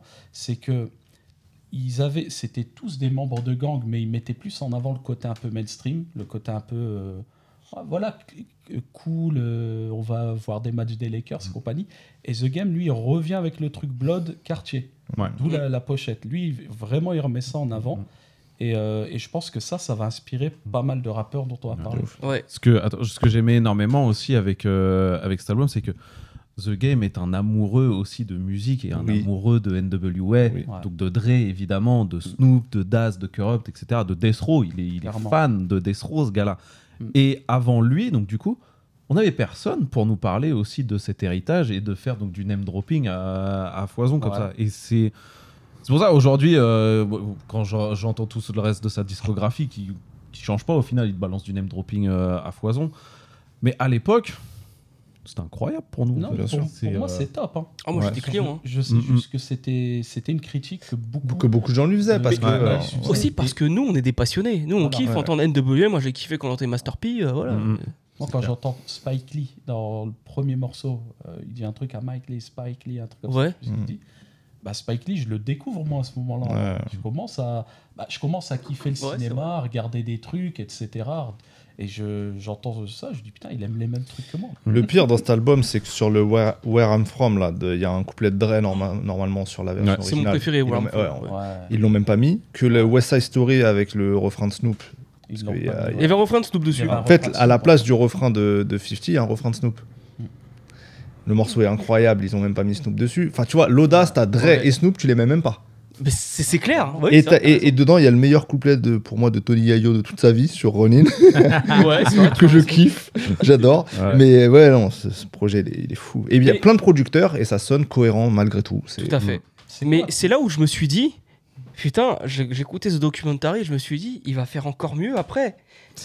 Parce que, bon, peut-être que tu préfères ce documentaire, mais nous, on préfère euh, Doctor's Advocate. En vrai, c'est vrai, il y a débat. Toi, euh, Il y a beau, alors, il y a tu- beaucoup. tu- je sais pas si tu préfères. euh, Moi, je préfère ce documentaire, Ok. mais, mais je reconnais que celui-là est exceptionnel. Exceptionnel. Mm. L'intro de Looking at You, déjà. euh, C'est parce que, tu vois, The Documentary fait vraiment Avengers. On a, Oui. t'as dit, Mm. les Ouais. beatmakers dessus sont fous. Il y a, il y a Just Blaze, il y a Dre évidemment, il y a Cool and Dre, il y a Avoc, il y a Scott Storch, etc., etc., etc. C'est euh, alors que celui-ci fait euh, plus personnel, je dirais, où t'as vraiment plus une identité, euh, une identité West Coast au final. Bah, moi, celui-là, c'est mon préféré, Dr. Mm, mm. Advocate. Ah, Déjà pour l'histoire qu'il y a derrière. En plus, bah oui. embrouille aussi. avec 50.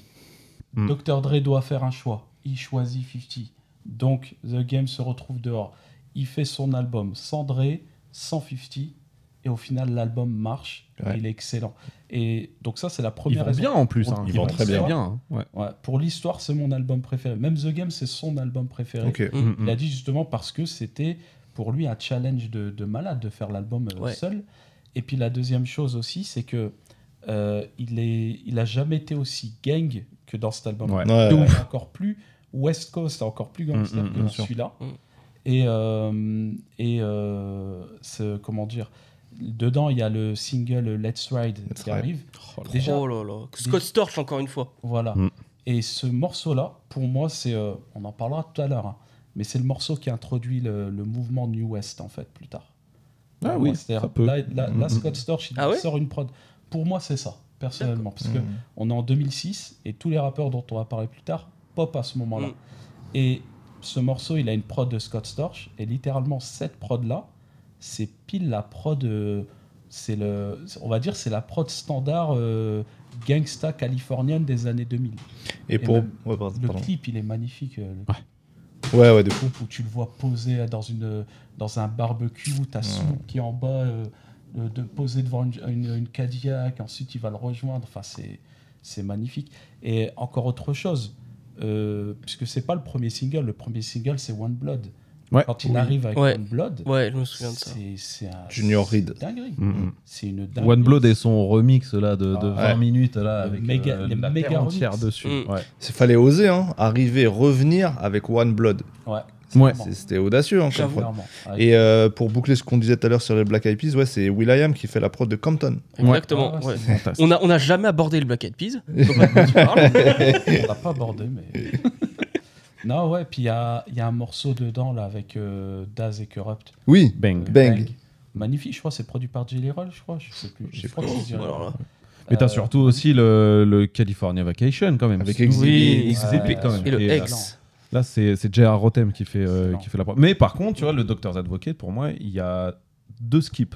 Le son avec euh, Swiss Beats, Ouais. qui est catastrophique. Et Oui, pour le- moi, Comme toujours. Le pire. Moi, c'est mon Swiss Beat, c'est mon Jazifa. Ah bah, Ah, T'inquiète, nous aussi. non, non, non, non, mais nous en vrai, Swiss Beats en, dessous- en dessous de Jazifa. euh, Ah oui, euh, Pour moi, il a un prime, tu vois. On, on to the next one, c'est son prime, mais voilà.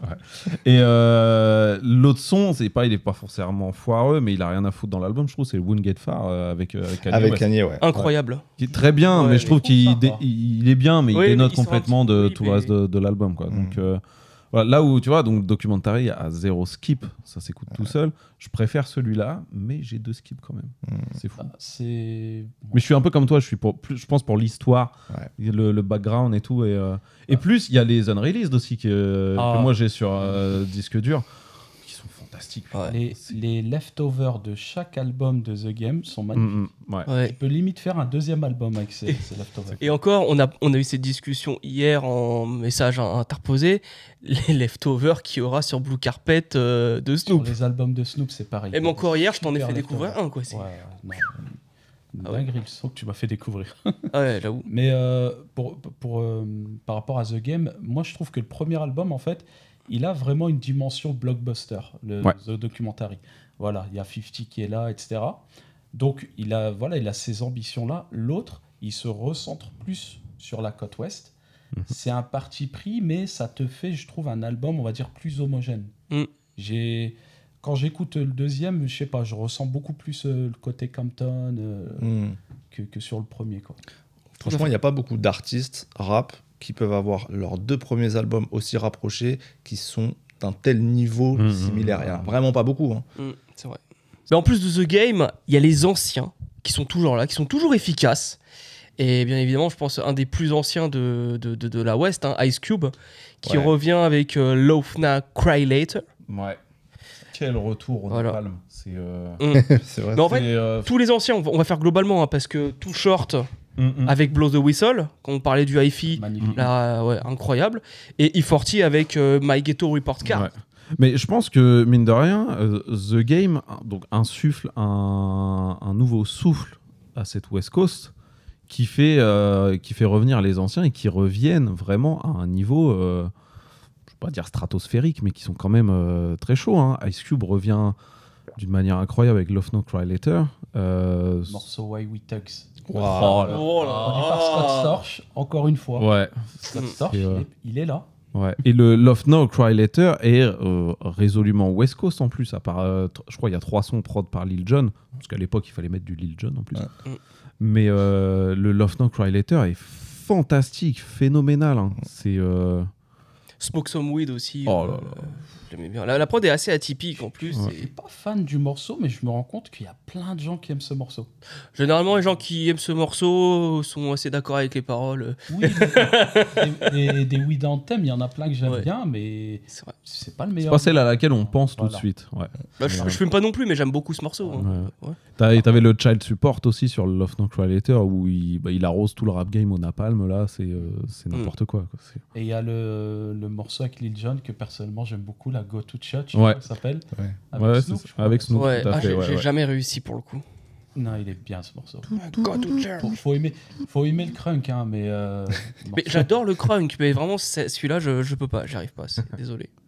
Mais ça, c'est un vrai retour de Snoop, parce que, de Snoop, pardon, de Ice Cube, parce que dans son sillon aussi, il ramène derrière Ouais, Oui. Putain d'album, un des albums les plus sous-cotés du, euh, Oui, du, bah, du rap game. Disons-le, déjà Dubsy il apparaît deux fois sur Love Night Cry Later, donc déjà il le, il le représente un Ouais, petit peu. ouais, Eh, ouais. Les gars, il y a lui aussi, il faut pas l'oublier.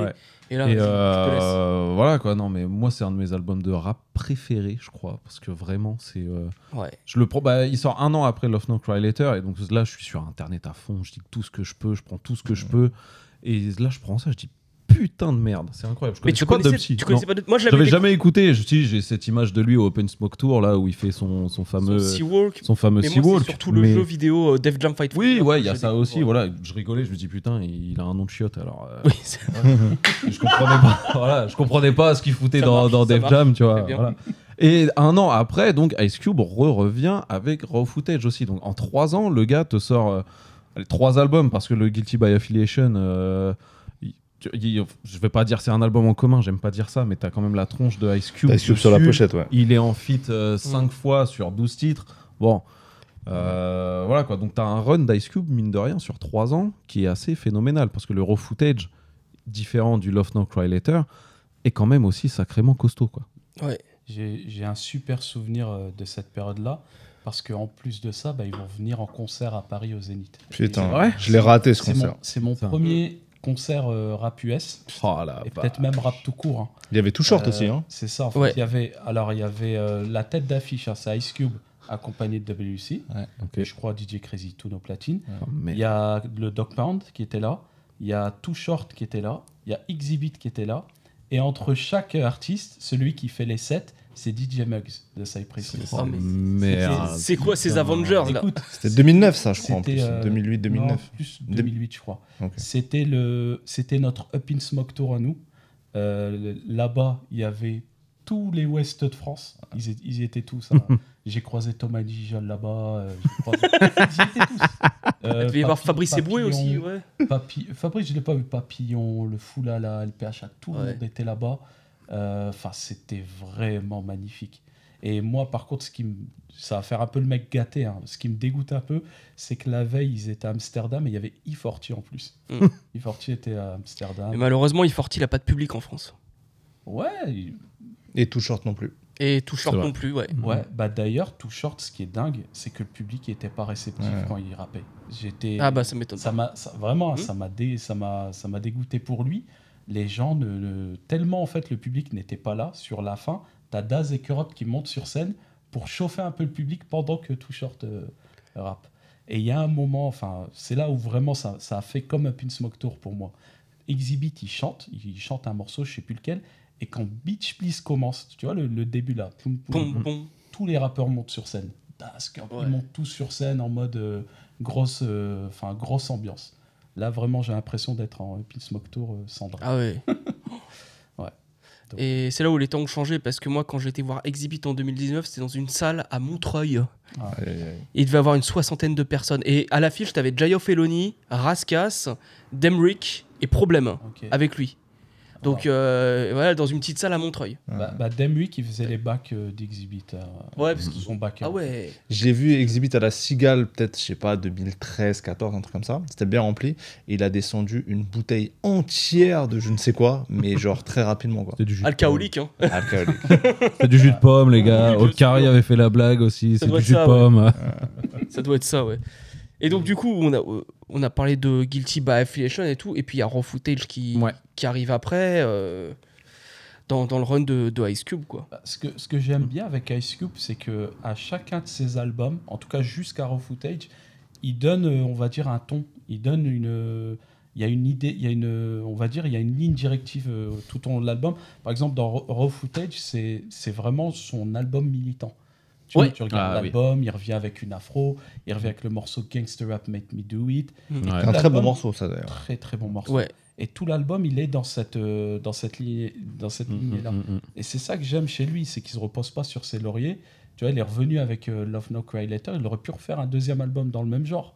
Mm. On était dedans. Il a préféré faire un truc euh, complètement différent, euh, plus ouais, plus euh, plus, euh, ouais, black militant en fait. Mais c'est là où on voit qu'en fait, la discographie d'Ice Cube, elle est incroyable, elle est énorme. Elle De, est de, de 90, je crois, son premier Ouais. album, Mm, mm. jusqu'à euh, Everything Corrupt en Qui est, un- 2018, qui est super. qui est très très Ouais, bien. Et il y a encore des, des prods de Battle Cat en Ouais. tu Mhm. vois.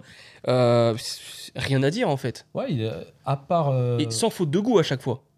non, À part les petits sons produits On, par Lil on peut potentiellement Ouais. discuter les War and Peace, mais dans l'ensemble, Ouais, ils War and sont pas non plus catastrophiques. Le feat avec. Korn, il est pas bon. le Peace, le Peace euh, album, Mhm. moi je le trouve bon. Bah, il, y a- il commence avec le morceau Hello euh, Ouais. par Dre avec MC Rain. Ouais. T'as le morceau euh, Until We Reach avec euh, Crazy Bone, magnifique. T'as le You Can Do It euh, qui a servi Ouais. pour euh, la de je ne sais quel film Euh. d'Ice Cube, Friday je crois, le 2. Euh, non, l'album il a. Il est aussi dans un film de danse aussi, euh, You Can, you can Do It, ah, euh. Player Club. Ouais. Truc euh, de strip club là, je, sais plus, je Mhm. pense que ça c'est s'appelait ça, Player Club. Et euh, non, cet album il est bien. Le War euh, Disc, je l'ai moins bien compris.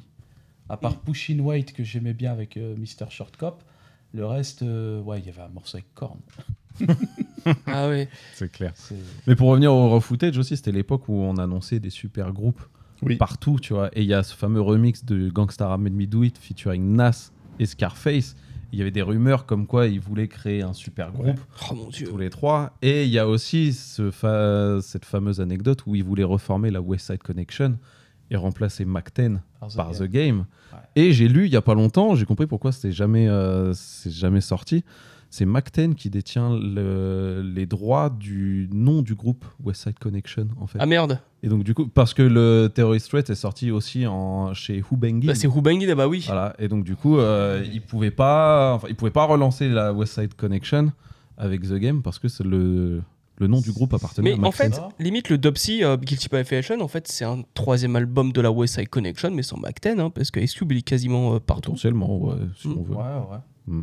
Mais ouais, du coup, je comprends mieux pourquoi il y a, il y a un morceau de West Side Connection, le morceau Lights Out. Il est également dans un solo de, de Mac 10. Ok. Euh, il y a un de ses albums, il, Mm. il y a des morceaux comme ça de West Side Connection sur son album. Je crois que du coup, c'est- ça doit être lié à ça, à des histoires de droit. et- Mm, mm. C'est c'est sûrement ça, hein, parce que même s'il est signé chez Cash Money, il détient toujours Hubangin, et puis Bah ouais. entre autres, il va signer un rappeur dont on va parler un petit peu après, Glasses Malone.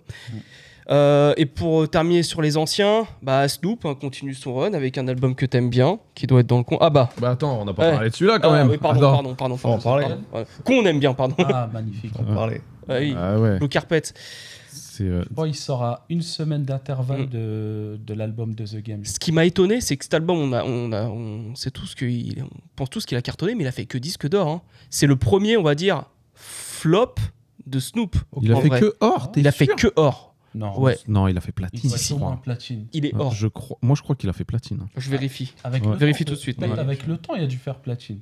Je vais te dire Bah, les chiffres moi, il sur a- la- Mais euh, parce que Eye. parce que je crois que c'est plutôt le Ego Tripping qui a fait que or. En vrai. Ouais. Ego Tripping n'est pas certifié. Parce qu'en plus, dedans, il y a le, le morceau avec Econ, là, qui avait cartonné. Ouais. I Wanna Love You. Wanna et euh, Love oui, mais le single, je crois qu'il a dû faire platine. Et il y a aussi le single avec euh, Robert. Ouais.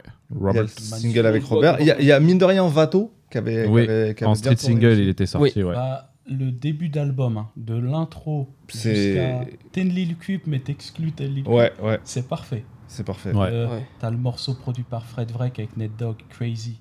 Mm. Magnifique. Boss Life aussi avec Ned Dogg. Round Here, produit par Dr. Dre. euh, Ça, ça- Ouais. C'est plus loin dans la tracklist. C'est la 12. Ah oui. C'est ce 12, morceau. ouais, exact. Mm, mm. Mais le début d'album, et ce que j'aime bien, c'est que entre les morceaux, t'as des, t'as des, euh, on va dire, t'as des transitions, tu vois. Genre, t'entends, euh, je sais plus quel. euh, je crois t'entends Julio G présenter Crazy, Crazy Mm. commence. Après, t'entends une meuf parler, t'as ceux qui disent Non, tu Alors. là, loco, et ça Oui. part sur. C'est Et Blue ça Carpet. que ça, c'est magnifique. Blue Carpet, certifié or en février 2007.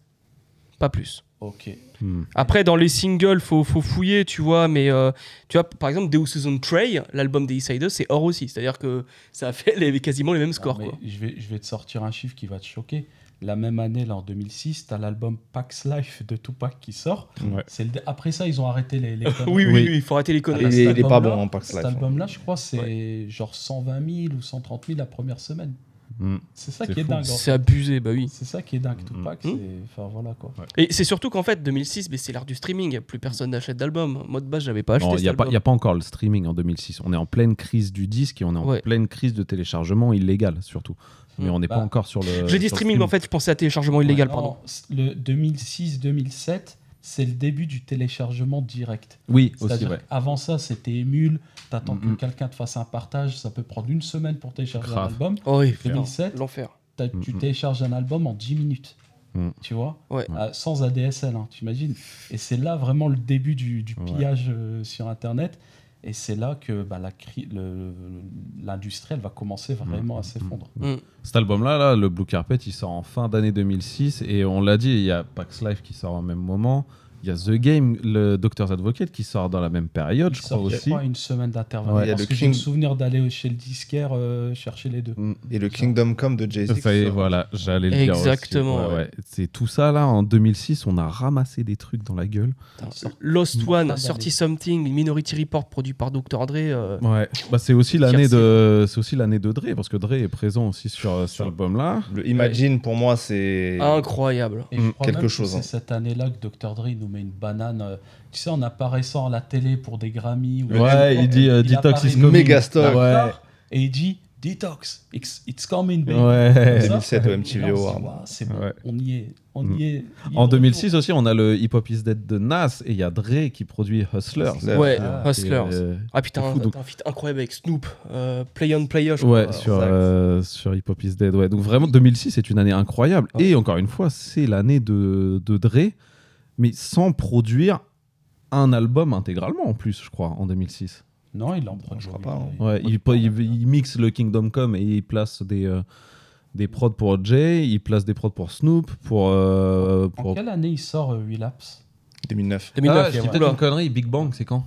Ah, De- 2006, à 2006, bah oui, justement, Ouais, bah Big voilà, Bang. autant pour moi. Ouais. ouais. Bah oui, et ouais, d'ailleurs, euh, c'est c'est Imagine ou Conversation qui devait aller sur Big Bang? Et qui au final c'est fini. Imagine. C'est Imagine. C'est hein Imagine, C'est- je crois. Ouais. Et qui au final finit chez. euh, Parce que chez Conversation, oui, parce qu'en fait c'est avec Stevie Wonder, mais Busta il a un autre son avec Stevie Qui Wonder. est euh, exceptionnel qui est aussi. exceptionnel. Been to the Storm. Mais Conversation, n'est pas produit par Dre.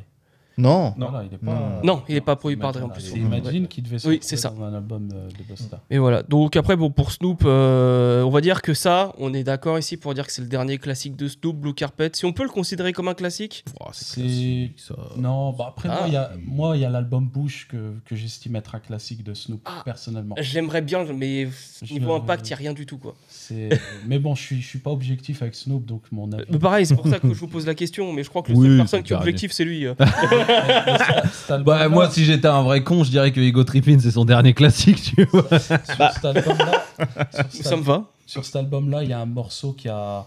On va dire que quand je l'écoute, il me met des émotions très particulières. Hum. C'est le morceau Boss Life. Ouais. Incroyable. Alors, il n'est pas dans l'album, mais la version remix avec Nate Dogg. Avec Nate Dogg, bah oui. Euh, j'adore ce morceau, j'adore ce que fait Nate Dogg dessus, mais, mais surtout, c'est le dernier clip où on voit Nate Dogg. en Ouais. fait. Ouais. Ah, c'est son dernier clip? En fait, il Ouais, ouais, clip ouais. ce morceau, et après, ben, il va avoir euh, son, son accident euh, cardiovasculaire, Cardiovasculaire, ouais. qui fait que euh, ça va devenir euh, très compliqué. Parce qu'entre temps, je crois que le dernier son qu'il a enregistré, c'est avec les psychiatres de la rime, qui En est 2007. incroyable. Oui. C'est officiellement le, le dernier feat de, Ouais. de Nate Dogg. Parce que je me souviens, j'avais kiffé ce morceau-là, et puis un mois après, j'ouvre un rap mag. euh, C'est pas rap mag, c'est euh, la, la presse papier qui, s'ouvrait comme un journal. Ah, euh, rap R&B. ouais. Et là, ils avaient dit que Ned Dogg a fait un- une crise cardiaque, Ouais. Mm, et du coup, il fait Ah merde. J'espère euh, qu'on va le garder un peu plus, mais Même pour te dire, euh, les psychiatres de la rime attendaient euh, que Nate Dogg se remette pour faire le clip. Ils avaient prévu de faire le clip. Ah ouais? Ouais, ouais, si, ils, avaient- bah, ils étaient en studio avec, hein, des vidéos euh, de Nate Dogg avec eux en studio.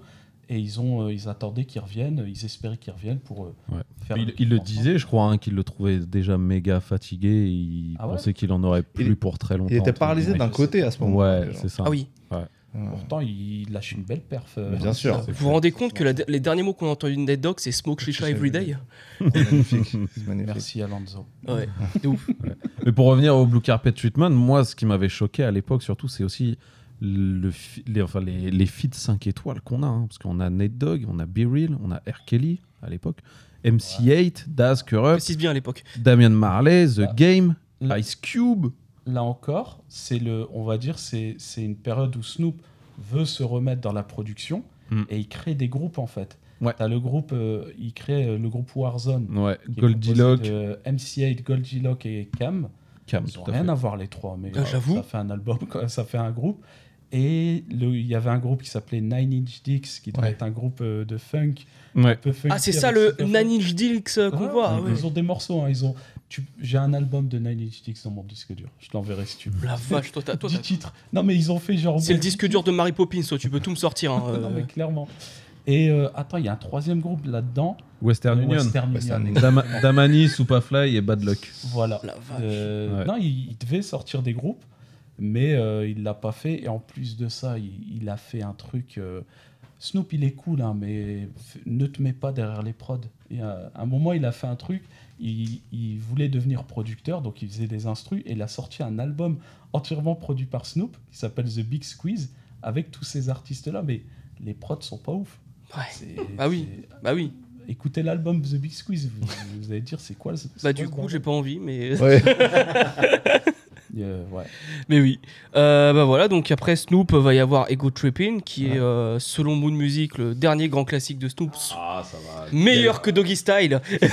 Évidemment, ça marche pas de Non mais, non, mais c'est un très bon album. C'est un très très bon album. Parce que a- avant, je boudais un petit peu, j'aimais beaucoup le morceau qui passait en radio, euh, Sexual Eruption.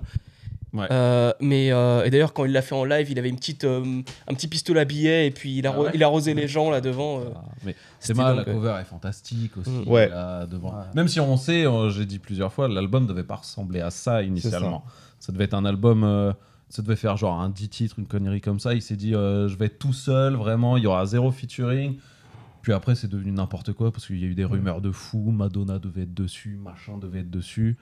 Et après, il invite Quick et euh, Teddy Riley. Teddy Riley, voilà. Album overseen by QDT Music. C'est quoi la signification de cette pochette d'album? Parce que la, la voiture devant laquelle il pose, elle est pas, elle est pas ouf, hein, on est d'accord. Mm. Non. En fait, c'est euh, en gros, il voulait faire un clin d'œil à ses années euh, lycée. C'est pour ça qu'il a une veste Long Beach euh, Mm. Poly High School. Ah. Et la voiture, ça devait être la voiture qu'il conduisait à 16 ans, un truc comme ça. Donc du coup, en écoutant la funk euh, Voilà, de l'époque. Ah, Exactement. Et si, euh, si tu regardes les- la cover intérieure, tu verras, je crois, il y a plus de photos de lui avec cette fameuse veste. Ah Et je crois qu'il est devant le lycée euh, de Long Beach. La vache. Ouais. Il aurait dû inviter Cameron Diaz. Bah clairement, clairement, il aurait dû l'inviter. C'est pour faire un skit, ça aurait, ça aurait été incroyable. Ouais. Il pouvait se le permettre à l'époque. Non mais franchement, ça aurait été cool. Un skit, Mm. euh, lui- elle lui demande euh, de la weed. Incroyable, mais ça aurait été incroyable. Ouais. Ça aurait été. Ça aurait Mais été euh, marrant. moi j'a- j'adore cet album. Les, Ouais. les prods de, de Quick dessus, de Teddy Riley sont, euh, sont folles. Il y a quelques trucs un peu. Même les trucs fantasques au final, là, le Stacks on My Cheese et euh, My Medicine le, sont un peu Ouais. country. J'aime bien. Moi j'aime bien au final. hein. Même le Riding in My Chevy qui est un peu en Ouais, euh, voilà. sud, euh, Ouais, je, le kiffe. C'est euh, vraiment, moi j'adore cet album. hein. Je m'en passe, euh, je m'en- je m'en passerai jamais. Alors moi, j'ai deux avis sur cet album. D'un côté, je le kiffe. Mm. En plus de ça, on est dans la période où tout ce que fait Snoop, comme il est cool, je l'accepte. Genre, il fait de la country. J'adore le morceau de country. Je le trouve cool ce morceau. C'est avec euh, euh, Willie Nelson. Willie Ouais, Nelson, ou c'est pas ouais. Everlast? Non, ils, en ils fait, sont c'est les avec deux. ouais. Everlast et Willie Nelson apparaît dans le clip. Ok, d'accord. Plus tard, ils feront un vrai morceau ensemble, Willie Nelson. et- Superman. Ouais. et euh, truc. Oui. D'ailleurs, le morceau passait dans les radios country euh, américaines. Incroyable. Et il passait- je vais même dire un truc. Il passait dans une radio française style euh, européen ou je sais plus quelle. me- Une, une radio qui est pas censée passer du rap, l'a passé. Je sais plus laquelle. C'est vieux, mais voilà. Donc je disais d'un côté, je l'aime énormément, mais de l'autre côté, j'ai une petite déception. C'est que il arrive, en fait, quand il présente l'album, il le présente comme un album produit par euh, Hmm. euh, Queen, euh, c'était qui? Teddy Riley, DJ Quick et Terence Martin, genre Ouais. le trio. Non, c'était ouais, Teddy Riley, euh, QDT, euh, Quick, Dog and Teddy, voilà, c'est Ouais. ça. Mm. Teddy Riley, Snoop accompagné de Terence Martin plus, euh, plus euh, Quick.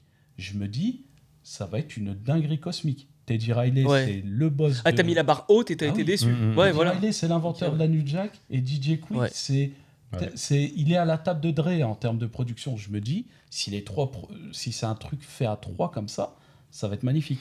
Au final, c'est très bien, mais, il y a- derrière. de tout. Oui, oui. Tu vois, c'est euh, c'est Shorty Red par exemple qui fait Sexual Eruption. Ouais. Il y a, je sais plus qui. C'est vrai que c'est chaud, qui Bah fait ça. Et je sais plus, pareil, euh, enfin, il y a plein, il y a tout un tas de. Au final, tout un tas de beatmakers complètement différents. D'ailleurs, Mm. petite- parenthèse euh, dans le DVD là que, que, que j'ai ramené. euh, de Snoop, West Coast Theory. Snoop explique comment il a, il a enregistré cette Selection. Il l'a enregistré chez Shorty. Comment il s'appelle Red. Shorty Red. Donc producteur Yoon J'ai- Gucci de- Mane, j'ai etc. peur de dire autre chose. Shorty Red. euh, Shoddy Lo, t'allais dire. Ouais, ouais. je- En fait, il a dit, je l'ai enregistré chez lui dans son appart, dans ses toilettes, un truc comme ça. Genre, ouais, enfin, c'était vraiment un home studio. Ils l'ont enregistré avec euh, un petit, petit budget. C'était pour dire qu'aujourd'hui. euh, À mon avis. plus besoin... Non, c'était pour dire aujourd'hui, il n'y a plus Ouais. besoin de gros studios pour faire des gros hits. Il disait euh, Sensual Seduction, je l'ai enregistré dans le placard de Bah. La méthode Gucci Mane, en fait. C'est ça, ouais, voilà. C'est ça, ouais, voilà. Et, euh, et après, bon. Ah, Alors, je le Ah. déteste pas, cet La album-là. catastrophe. Mais c'est celui que j'aime le moins de Snoop.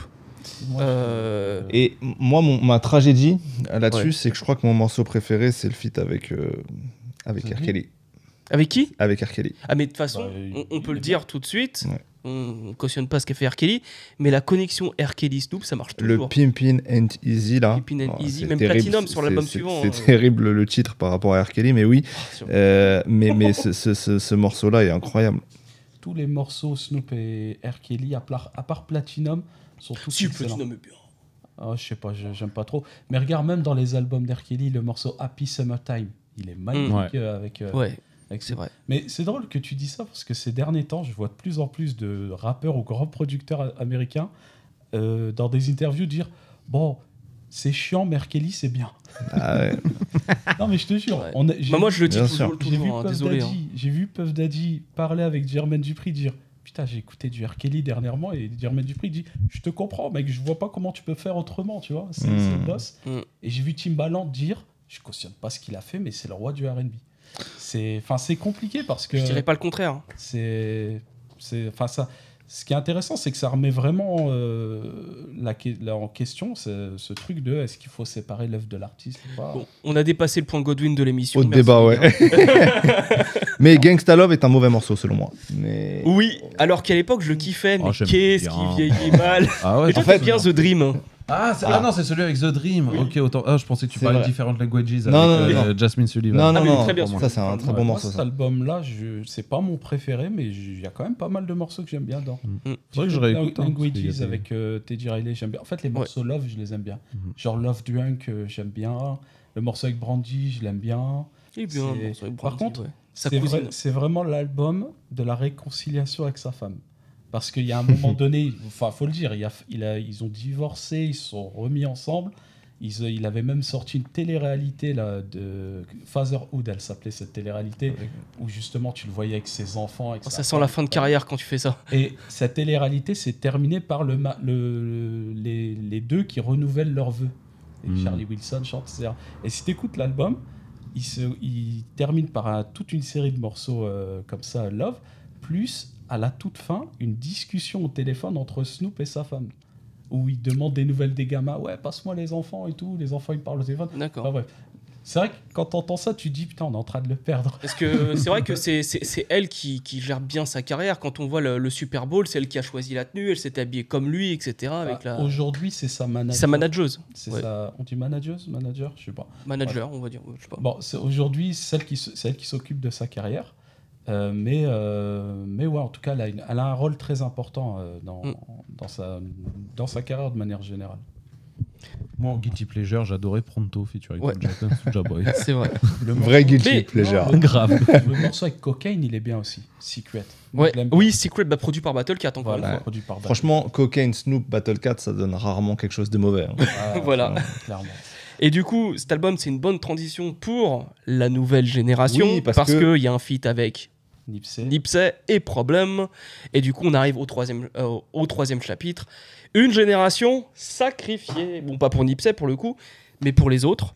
Euh, et Nipsey coup- a quand même bien galéré quand même. Il a beaucoup galéré, pas ouais. euh, Nipsey. Mm. Nipsey avait plus la, la, la mentale que, que, que, que les autres, euh, je dirais. Moi, moi cette, cette euh, partie-là, en fait, euh, ce qu'on appelle la génération sacrifiée, donc ça commence à partir de 2005-2006 hein, pour Oui. moi. C'est une période euh, qui me passionnait énormément, qui me passionne encore, mais en même temps, c'était une période de, de frustration. C'est-à-dire que moi, j'étais sur les sites et compagnie, je voyais les morceaux sortir, j'en parlais à mes amis, je leur disais, les gars, retenez son nom, Bishop Lamont, il va tout déchirer, que dalle. On va commencer par lui. Plus tard, la même histoire. Retenez son nom, Glasses Malone, il va tout déchirer. Que dalle. Ouais. Nipsey Hussle, il va tout déchirer. Dix ans plus tard. T'avais le même problème, j'y croyais. Même problème, j'y croyais. Non, mais, Mais déjà, commençons par Bishop Lamont. Euh, Je me permets un flex. J'ai déjà écrit à Bishop Lamont, on s'est déjà parlé. Oh là là. Eh bah, à l'époque, hein, eh, à l'époque, hein, je, me permets un flex. et je te jure que c'est vrai. Vas-y. J'ai déjà parlé avec Glasses Malone sur BBM, un truc de Putain, oui, Blackberry. oui, oui. C'est propre. Je dit quoi C'est très très Donc propre. voilà. Bon, bah, bon, bah- bon, bah, je me permets deux flex. Vas-y. Euh, le premier, c'est que j'ai fait un. Comment, comment on appelle les lives dans Twitter quand vous parlez en. Les Space. Ah, les Space, Space. C'est ça J'étais dans un space avec Glasses Malone où il était en train de demander. En fait, le débat, c'est qui est la plus grande star du hip-hop entre Snoop et Tupac? Et, euh, et puis moi, j'étais là, yeah, I think. Et puis lui, il répond, puis je suis là, yeah, yeah, yeah. Puis je lui dis, Et toi, t'as répondu Snoop, de toute façon. Oui, non, mais lui était à fond Snoop. hein. Pour lui, c'est Snoop le, Ok. le roi. Et deuxième flex, Bishop Lamont me suit sur Twitter. Attends. Non, je te jure, c'est vrai. Bon, ok. Je crois qu'il nous a battu, c'est bon. Ah ouais, Non, là, mais là. écoute, c'est c'est vraiment symbolique de ce dont on est en train de parler. C'est que sa carrière, elle est. Enfin, c'est c'est- ça, ça me fait chier de dire ça. C'est que c'est descendu tellement bas qu'à un moment, il est revenu pour sortir The Reformation, mais des années Ouais. plus tard. Mm. Il lance un clip avec Exhibit qui ne prend pas tellement. Hmm. Moi, je Mhm. vois le clip, je kiffe, je le, je le publie sur Twitter. Je me dis, ouais, putain, retour de Bishop. Bah, il m'a suivi. Personne le suit. Enfin, personne euh, relaie ce qui Ouais, passe, mais c'est fou. Voilà. Déjà, bah, il était marketé. Moi, je me souviens qu'à l'époque, Bishop, on se dit, ça va être la nouvelle euh, star produite par Aftermath. Euh, quand vous disiez tout à l'heure, ouais, The Game, il va péter, il va péter. Moi, j'étais pareil avec Bishop Lamont. Ouais. Et euh, son, sa mixtape The Confessional, euh, vraiment, je me la prends. Euh, je kiffe tous les sons, sur le son avec Raskas, Exhibit et tout. Incroyable, c'est une, une des meilleures mixtapes que j'ai écoutées euh, de ma vie, je pense. Bah, tu vois, moi, moi, Bishop, là où vraiment ça. Je me demande hein, si c'est pas l'artiste qui est monté le plus haut pour redescendre aussi bas en termes de notoriété. C'est-à-dire que moi, moi, je le découvre. Alors, moi, je le découvre dans un jeu qui s'appelait True Crime. Je te- Ah Oui, oui, oui, oui, oui, bien sûr. Incroyable. Et moi, j'aime beaucoup ce, morceau, cet- ce jeu. hein. Il est génial et la BO de, de ce jeu, elle est Je incroyable. trouve l'émission un peu répétitive, mais oui. après, On a c'est- parlé de True Crime? Non, les. En deux mots. L'émission. missions. Ah, les missions, Ah, pardon. Moi aussi, Oui, j'ai bugué deux secondes. Je dis, bah. je- je trouve l'émission répétitive. Je dis, putain, Non, les Ouais, je- missions, pardon. Excuse. Am- Ambiance C'est vrai. Inception. non, ouais, donc, euh, bah, en vrai, il y avait des bugs dans le jeu, mais bon, c'est un jeu qui se passe à LA, on peut débloquer Snoop, c'est bien. Oui. Et euh, Il en faut pas plus. voilà, les, les morceaux sont cool, et moi, je découvre comme ça Bishop, et après, bah, quand je le vois signé chez Dre, je me dis, putain, super. Mm. Il arrive avec un premier single qui s'appelle Ups and Down, avec Glasses Malone, très beau morceau, produit par Scott Storch, ça prend pas tant que ça. Et, et après, il enchaîne les, les mixtapes. Et littéralement, ces mixtapes, elles ont une qualité d'album. C'est-à-dire Ouais. que toi, Ouais, tu as cité c'est The ça. Confessional, qui Ah bah. est meilleur pour moi. Oui. Mais même celles d'avant, elles sont quasiment aussi bien. Tu peux... Et c'est ça qui est dingue. C'est qu'il a... Tu sens que c'est des mixtapes dans lesquels tu as des budgets de- d'albums. Tu sais, tu as, du, t'as du focus. euh, Ah, on n'a Mm. pas parlé de focus. Ah, bah oui. T'as des prods de Focus, des prods de, de Battle Cat, t'as des prods de, de comment ça s'appelle, de Dre. T'as toutes sortes de prods, mais euh, ça prend pas. Ça, enfin, Bishop, Bishop, il incarne pour moi le, le c'est il est à la, au changement du rap game et il essuie les plâtres pour tout le monde, je pense. Parce que tu as cité, donc il sort les mixtapes en qualité, en, comme si c'était des albums et on est à la période en fait où le mot mixtape change. Ouais. À ce moment-là, les mixtapes au final sont pensés comme des albums. Les mixtapes deviennent des albums. The Confessional, mine de rien, c'est un album avant l'album officiel, tu vois. Et donc, il y a eu tout ce buzz autour de lui. Tu l'as dit, il est monté très haut si rapidement. Il est redescendu très rapidement, peut-être parce que le rap était pas encore prêt à changer à ce moment-là. Tu vois, on est, on est à un, un moment de bascule et lui, il essuie les plâtres pour, euh, pour tout le monde, je pense. je pense Dr. Dre, il a lâché l'affaire au bout d'un moment. Ouais. C'est-à-dire que je crois que 2009, son fils, il meurt à, à Dre. Ouais, C'est ouais. possible. Euh, là, il se met carrément, ouais, il se met, il arrête un peu. Mm. Euh, et puis, euh, il sentait que ça prenait pas comme ni 50 ni The Game. Et tu sens qu'il commence à être fatigué là, Dre, dans, dans- dans sa formule. Euh, et, et je pense que Bishop, c'est un de ceux qui a le mieux incarné le fait que bah, tu peux monter très très vite en exposition, parce qu'on se rappelle des vidéos qu'il faisait en studio Ouais. avec Dre, machin. Euh, et que quand il te lâche, euh, il n'avait pas suffisamment construit en fait, ni Mm. une fanbase globale, ni etc., pour pouvoir enchaîner comme The Game a pu enchaîner sur son deuxième album. Et pourtant, et pourtant, c'est ça qui est dingue. Il avait, quand il vient à Paris, parce qu'il a fait un concert à Paris, Oui. je sais plus dans quelle salle. Euh, Pas la boule noire Non, c'était euh, le, Euh, le non. bus Palladium, non? Oh, je sais plus. Bref. Mais il fait un concert à Paris. Les vidéos sont sur YouTube. Les gens sont là et connaissent les morceaux Bien par sûr. cœur. Mm. Ils chantent le morceau euh, Send, Send euh, euh, là. ouais. il chante ce morceau, le public chante avec, lui-même il est choqué de voir que le public français le connaît Mm. tant. C'est fou. hein. Et, euh, et ouais, il est. C'est vrai, pour moi, vraiment, c'est c'est celui qui monte le plus haut et qui, Mm. qui descend le plus bas. Euh, mais après, moi, pour moi, ça s'explique sur plusieurs choses. Mais là, il faut, faut regarder le mouvement New West de manière générale. Pour moi, en fait, ce qui s'est passé, c'est que d'abord, il y a un truc, c'est la crise de l'industrie du disque. Ça, ça touche toutes les régions. Mm. Mais, mais donc, il y, a, bah, il y a plein d'artistes qui signent dans des labels, mais les labels sont frileux quand il s'agit de les sortir. Il faut vraiment que ton single, il pète comme il faut, mais vraiment, vraiment, hein, pour, pour qu'on te sorte. Et donc, euh, bah, c'est, ça va être le problème de tous les artistes. Ils vont tous sortir des gros singles, mais il n'y a rien. Et après, il y a un autre problème aussi, c'est qu'il y a un clash entre la- l'ancienne génération et la nouvelle. C'est-à-dire que la, la génération des Snoop Ice Cube ne s'entend pas avec la génération Voilà. des Bishop et compagnie.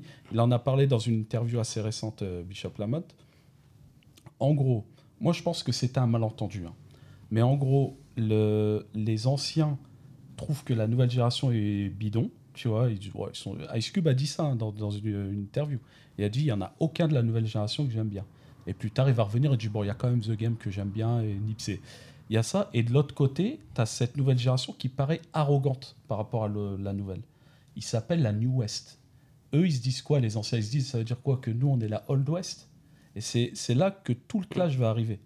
Et on peut rajouter encore un autre facteur c'est que la, au niveau de l'âge, ils sont pas si jeunes que ça par rapport au Snoop, Dre et compagnie.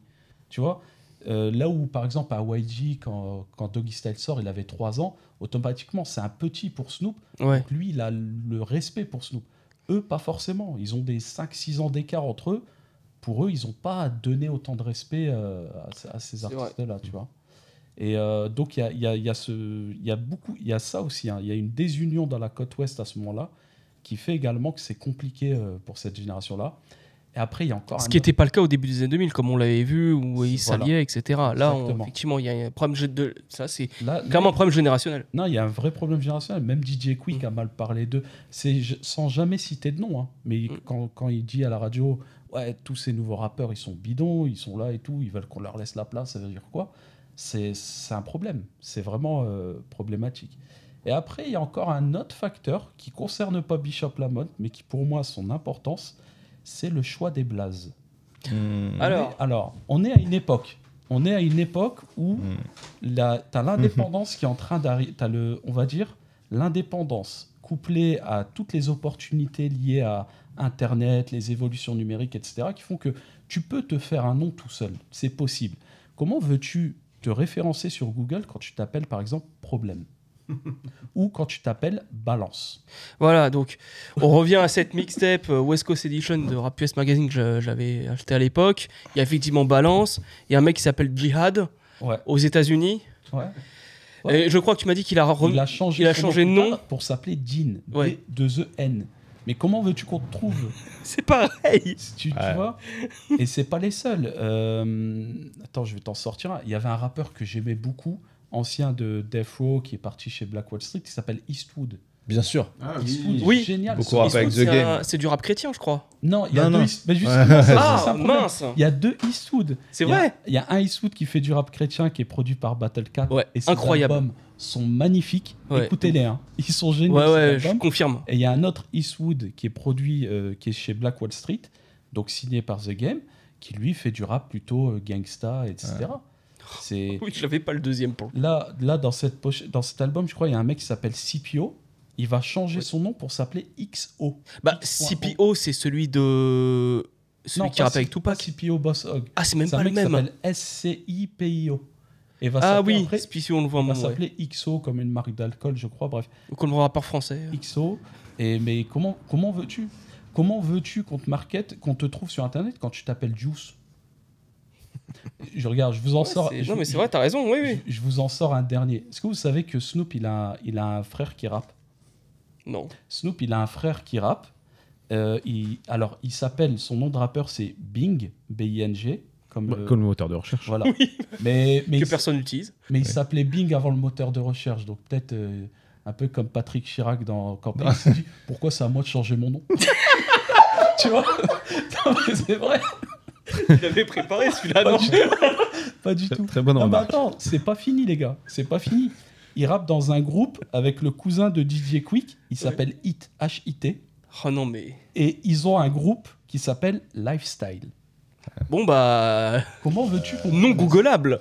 Vais- Et l'album est cool. Hein. L'album s'appelle. Li- bah, en fait, pour que je les trouve, il faut que je tape le nom de l'album. Il s'appelle Liquid Cocaine. L'album est cool. Il a, il a Ah, des- Bizarrement, tu trouves. là. Oui, là, là tu te. Ouais.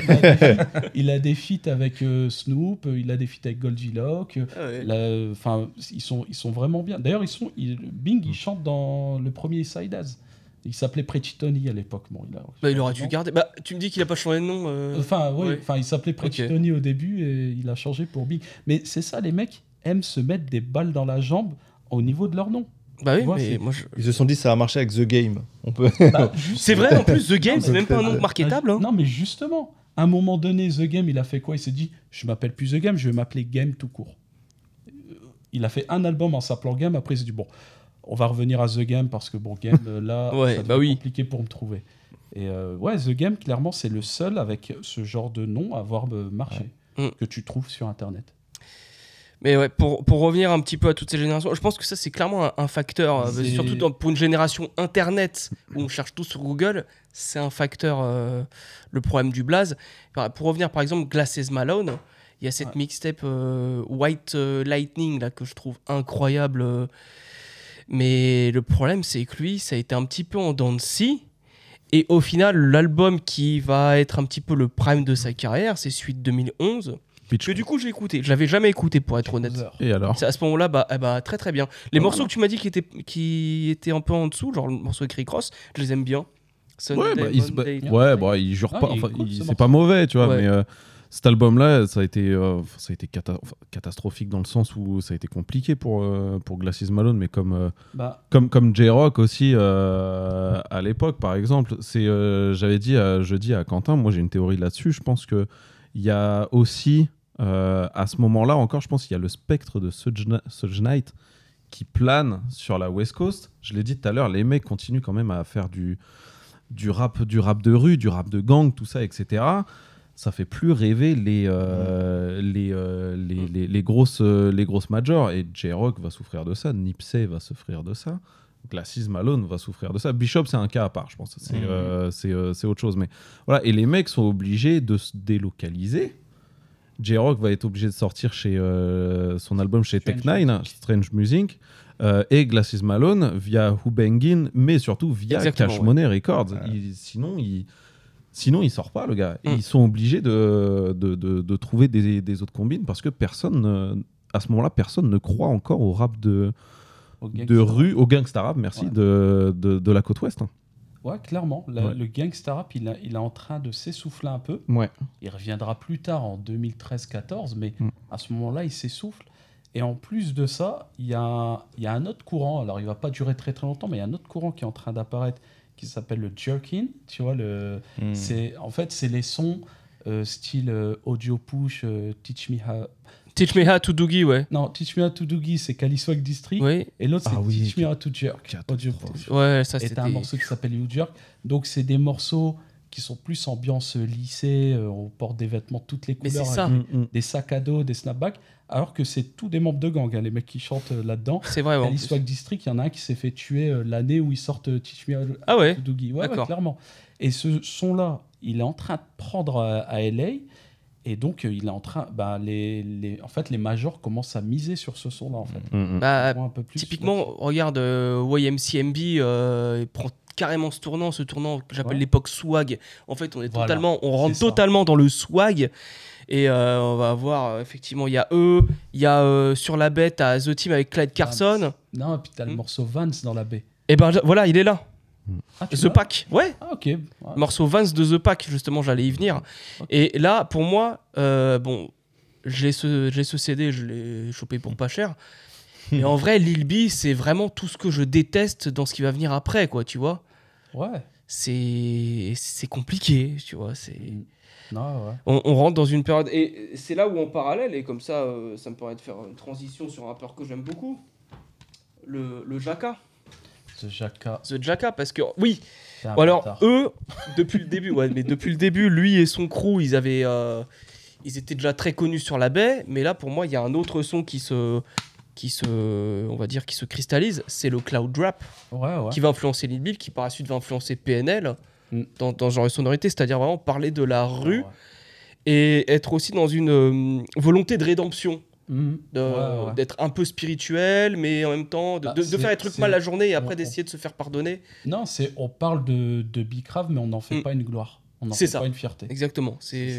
Elle est folle, la. Mais- elle est incroyable. Ouais, elle est magnifique. Et j'ai aussi le Mais La- tu vois, regarde la, la preuve que le, la New West, c'était pas tellement ça. Oh putain. Oh. Ça, c'est les bien, Bernard. débuts. Ça, c'est vraiment les débuts de Bernard. Ouais, ça. tout à fait. C'est ouf. Non, regarde, la preuve, c'est qu'il n'y a aucun album de, de ces mecs-là sur la table.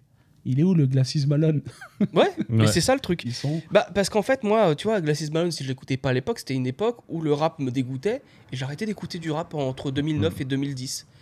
C'est euh, la période du rap où ça devenait un peu trop électronique, un peu trop cool à mon goût. Ouais. Tu vois, quand je vois le Lil Wayne de The Carter 2 et 3 qui crée un monde de bisounours, euh, voilà, quand je vois Snoop avec Katy Perry avec un costard en macaron, c'est non, tu vois. Alors que Ouais, j'adore ce morceau. Ouais. Mais euh, voilà. Alors que moi, c'est une de mes périodes préférées parce qu'en termes de, de- On, est, on est au tout début de la renaissance d'un- nouveau genre de rap de manière générale. Il y a, il y a l'ère des mixtapes, tu l'as dit, mais voilà, il y a plein de nouvelles têtes d'affiche qui, euh, qui sortent. Tu as cité Clyde Carson tout à l'heure.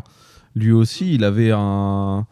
Je veux pas dire qu'il était au même niveau qu'un Bishop ou un Glacis Malone, mais il y avait des petites attentes autour, autour de lui. Et, euh, des attentes, ouais.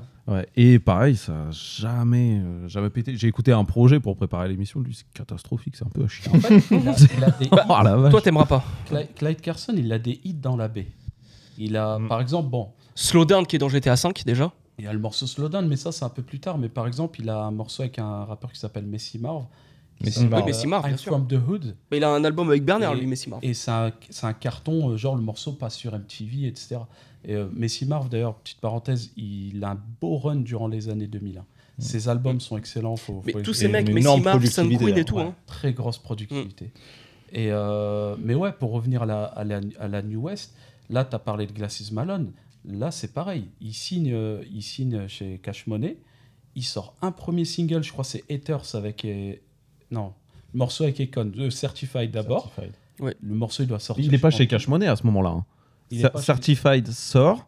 Il y a, doit y avoir un deuxième single qui sort, comme tu le disais, en antenne un an plus tard. Un an plus tard, ouais. Ça prend pas. ouais. Il sort Haters, ça prend pas. Voilà. Il sort Sunny, euh, enfin le morceau là. voilà. il Mais à ce moment-là, là, il prend est chez pas. Cash Money. Et ça prend toujours pas d'ailleurs. Et à la fin, pour et c'est là que ça me, ça me rend dingue, il sort ces trois morceaux qui sont pas si mal que ça. Mm. Et à la fin, quand il peut enfin sortir son album, il sort le morceau I Get Do Ouais. avec The Cataracts, qui a rien à voir. Grave. Et, mais il se dit, voilà, on va peut-être. Et c'est ça le problème, c'est qu'ils ont la pression des, des, des labels. Ils Mm, leur mm. disent, il faut que vos morceaux passent en radio.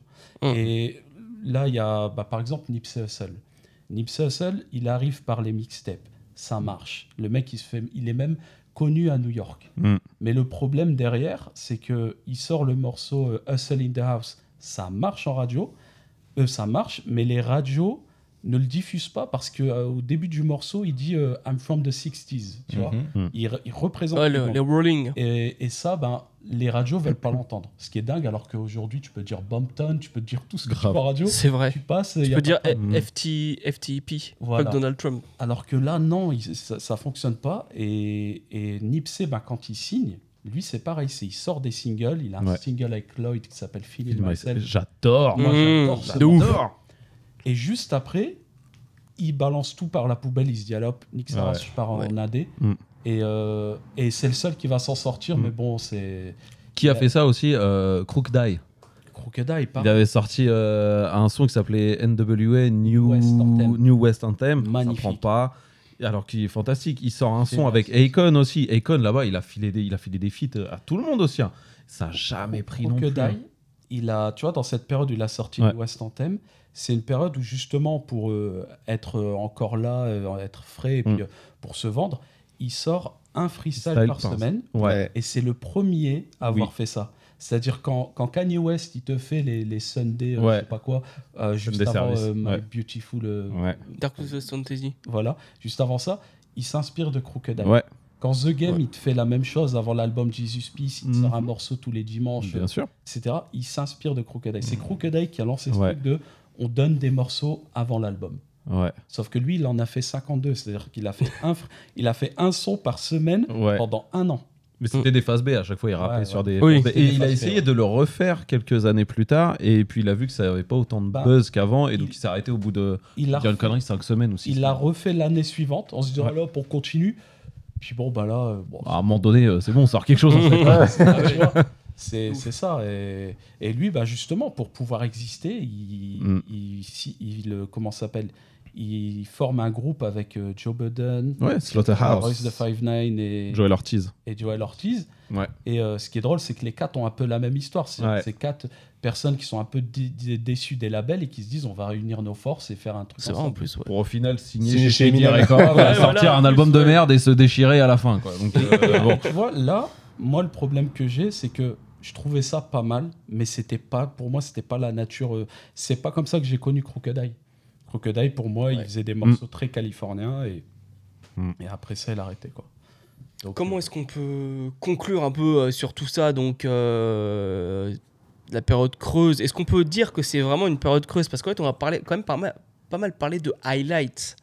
Mais c'est vrai que comparé à ce qui se faisait sur la Est, où justement il y avait le euh, Get Rich or Die Train, il y avait 50 Cent, euh, le South qui était en train de tout défoncer avec Young Jeezy, T.I., etc. Euh, Est-ce que la, la West quand même arrive à bien se placer? Bah, C'est pour, c'est pour ça qu'on a beaucoup parlé de Snoop, parce que Snoop au final c'est vraiment la superstar de Ouais. la West. Celui qui tire C'est la West, c'est on lui qui ouais, tire ouais, la West en fait dans les années 2000. Euh, Ice Cube aussi euh, sur la dernière partie. Mais en vrai, est-ce que la West arrive à se placer dans les charts comparé au South et à la East? Ah non, on est obligé d'avoir Snoop. euh, qui, qui se place dans les charts quand même sur les, euh, allez, sur les cinq On dernières années de, Voilà. de, de- des années 2000. Euh, et si on enlève Snoop en plus, bah, The Game, Ice Cube. T'as du Exhibit au début. Exhibit au début, ouais. début. potentiellement. Allez, Si, tu si. dois avoir Quick aussi au début qui doit se placer à droite, euh, à, droite, à gauche. Euh, et encore Quick, ça a jamais été un gros vendeur. C'est-à-dire, il y a Pitch Down Party. Ouais. On n'a pas Ouais. parlé Quick, mais il y a Pitch Down the Party et euh, le Mhm. morceau qu'il a produit pour Truth Hurts. Bah ouais, c'est ça. Mais même, tu regardes aussi dans les années 2000, si tu fais un comparatif de la liste des albums West qui sort versus la côte Est et le South, la côte Ouest existe quasiment pas, mis à part euh, quasiment tous ceux qu'on a évoqués euh, Mm. dans toutes l'émission, quoi. bah, Ouais. Ils existent à travers des singles en fait, Ouais, et des Ouais. BO de films, des BO Mm, de mm, jeux mm. vidéo. Exactement. Voilà. Ils existent à travers tout ça. mais Les de- singles, y a- mais il n'y a pas de concret, malheureusement, derrière. Il n'y a pas de matériel concret derrière, quoi. Bah, en fait, ce qui se passe, pour moi, c'est que d'un côté, en Californie, ils ont, il y a le son de Dre qui dure pendant 10 ans. Mm. C'est-à-dire que ce son-là que Scott Storch a développé avec euh, Still Dre, Mm. on va l'entendre jusqu'à Follow Me Home de J-Rock. Et Follow Me Home Oui. de J-Rock sort en 2011. Oui. Il y a des prods un peu de, de ce genre-là dans cet album. Il y a beaucoup de Ça- piano sur cet album. hein. Ouais. D'un côté, tu as ça, tu as la, la Californie, le Los Angeles qui a du mal à se renouveler, et la Area qui est trop expérimentale. J'adore le hi-fi, tout ça, mais les gens ont du mal à le comprendre. Mais c'est là où, où E40 va faire un move en se ralliant au sud, en se- en s'im- en s'imposant dans les albums de Lil Jon. Ouais. Et c'est pour ça qu'on va en- entendre parler de lui. Hein, en mais fait. c'est le seul, justement. Ouais, Bah, et c'est le seul. De toute façon, le hi-fi, c'est à la fois un mélange du, du mob shit euh, classique de la Bay Area Et du crunk. et du crunk. Le hi-fi de 2006-2005. Mm. Mais le hi-fi de McDre, c'était s'inspire pas trop de, du mouvement crunk Non, au final. C'est ouais, c'est- non, il s'en inspire pas. Hmm. C'est ça qui est dingue aussi avec le mouvement hi-fi, c'est que il explose au moment de la mort de McDre. C'est-à-dire euh, McDre il meurt en 2004. 2004. ça, c'est vrai. C'est ouais. 2004 où sort l'album de F- The Federation, euh, album de Kick the Sneak, plus tard euh, E40, etc. C'est vrai. Mais par contre, ce qu'on peut dire dans tout ça, c'est que tout ça, là, ça va inspirer la suite, en fait. C'est-à-dire les- le, le Ratchet. Tu vois, le Ouais. Ratchet. Donc. YG, etc. DJ Mustard. Le, son Ratchet ou le son Function pour la B, c'est clairement l'enfant du hi-fi qui est coup- Bon, le Ratchet, c'est pour moi, hein, c'est l'enfant du hi-fi que tu couples avec une imagerie gangsta inspirée des Bloods and Crips de début 90. Donc pour moi, c'est les années 2000, surtout la deuxième partie, c'est un peu une phase chrysalide en fait. Tu vois, Mm. c'est Ouais, c'est ça. Pour moi, c'est ça. C'est Et, un euh, laboratoire. Ouais, c'est un laboratoire. C'est un laboratoire. On peut, on peut même dire, tu vois, que les années 2000, c'est en ça que je trouve vraiment cette période passionnante, tu vois, c'est que c'est une page qui se ferme, qui est euh, les, les labels qui ont vécu dans l'abondance, tu vois. Et elle met 10 ans à se fermer cette page, hein, parce qu'ils essayent Mm. de sauver les meubles, euh, tout le- euh, ils essayent de sauver les meubles.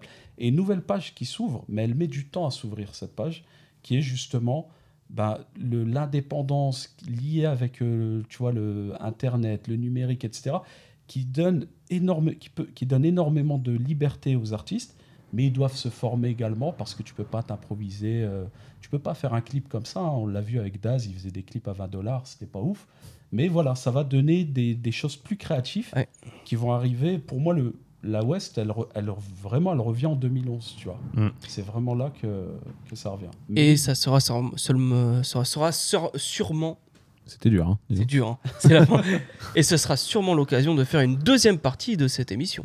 Bah ouais, Voilà. Ouais. parce qu'il y a toute la suite. Parce qu'il y aura énormément de choses à dire. est, La euh, suite. Fantastique. Mais ce qui est fort, je trouve, par rapport à ce qu'on a tous dit là, c'est que, ok, les années 2000, euh, il n'y a pas forcément euh, beaucoup de gens qui tiennent les murs euh, et tout, mais tu as l'impression que cette côte, elle est insubmersible, tu vois. Par contre, ouais. C'est-à-dire que, c'est-à-dire que tu la vois pas disparaître.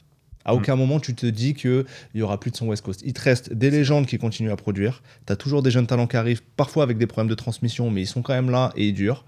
Euh, tu as des mecs qui arrivent à sortir des singles, euh, tu vois, mondiaux et tout. Tu as l'impression que cette côte-là, à la différence d'autres peut-être, euh, elle, euh, elle, est, elle va jamais mourir, quoi. C'est vrai. Ça, c'est vrai. hein. Il y a, il y a un truc aussi, c'est que même si la musique, elle admettons hein, que la musique ne marche pas, culturellement, la West Coast, elle est présente.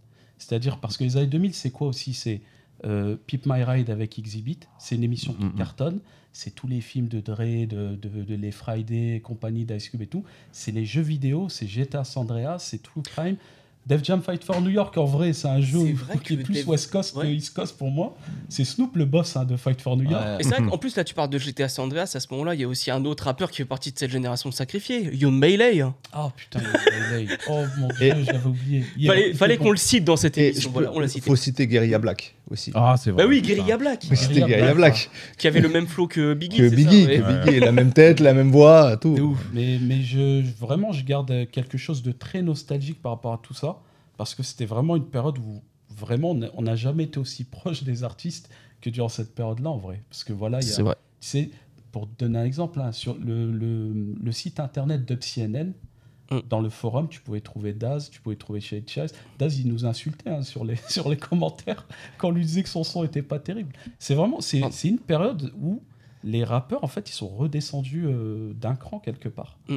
On n'est pas encore dans le streaming, on n'est pas, faut trouver des moyens de gagner de l'argent, etc. Et, et ça, ça a vraiment rapproché, euh, ça a vraiment rapproché les gens, quoi. Voilà. On attend l'album de Dre Snoop alors. C'est ça la Ah, mais conclusion. ça, c'est la conclusion. Look at for Detox aussi. Mais, mais juste un dernier truc par rapport à la, la New West. Moi, il y en a un, il y a une personne à qui j'aimerais bien poser cette question de qu'est-ce qui s'est passé durant cette période, pourquoi ça n'a pas fonctionné. C'est justement le, le mec euh, Nima. C'est le, en fait, Ah oui. c'était le, De, de CNN. voilà, Ouais. c'est celui qui a lancé le, le site d'UpCNN et aujourd'hui il, a il est, euh, c'est le co-CEO de- du label euh, Empire Distribution. C'est-à-dire Ah bah que oui. le, hum, l'ascension elle est dingue. hein. C'est-à-dire par Empire Distribution c'est le morceau Taste de Taiga par exemple. Ouais. Et plein d'autres artistes. Bah, Bah, il est, euh, Larry June est distribué Larry par euh, Empire, etc. etc. ouais. C'est-à-dire que lui, il est passé, lui, il vient d'Allemagne. Il est passé de d'UpCNN, euh, site. J'ai des mails de lui sur mon ordinateur parce qu'il vendait des albums et quand il y avait un truc, il envoyait des trucs, etc. Et aujourd'hui, il est là. Et lui, il a côtoyé toute cette génération. Il a côtoyé tous ces artistes. Il en côtoie certains. Je serais curieux d'avoir son. son- Bah Nima, si tu nous écoutes, euh, Mhm. tu peux mettre un petit commentaire. voilà. Enfin, voilà. Écoutez, merci pour cette émission. Euh, C'était un super débat. De ouf. Euh, il fallait. Une chaleur californienne. Ah ouais, la, la chaleur est très californienne, là, franchement. Euh, vous êtes encore vivant, tant mieux. Et, et je suis content parce qu'on n'a pas parlé de Black Eyed Peas. On en a un peu parlé, malheureusement. malheureusement, on en a un peu parlé. Voilà. Donc merci Reddy euh, 187 d'être venu depuis Lille. Bah, Voilà. merci, c'était un Ah plaisir. ouais. Merci Ismaël Merighetti. Avec On va se plaisir. retrouver l'année prochaine euh, sur Move. Sur Move, sur Move, peut-être que les horaires vont bouger, mais je serai là. Voilà. Le livre est toujours dispo. Le livre est toujours dispo. Voilà.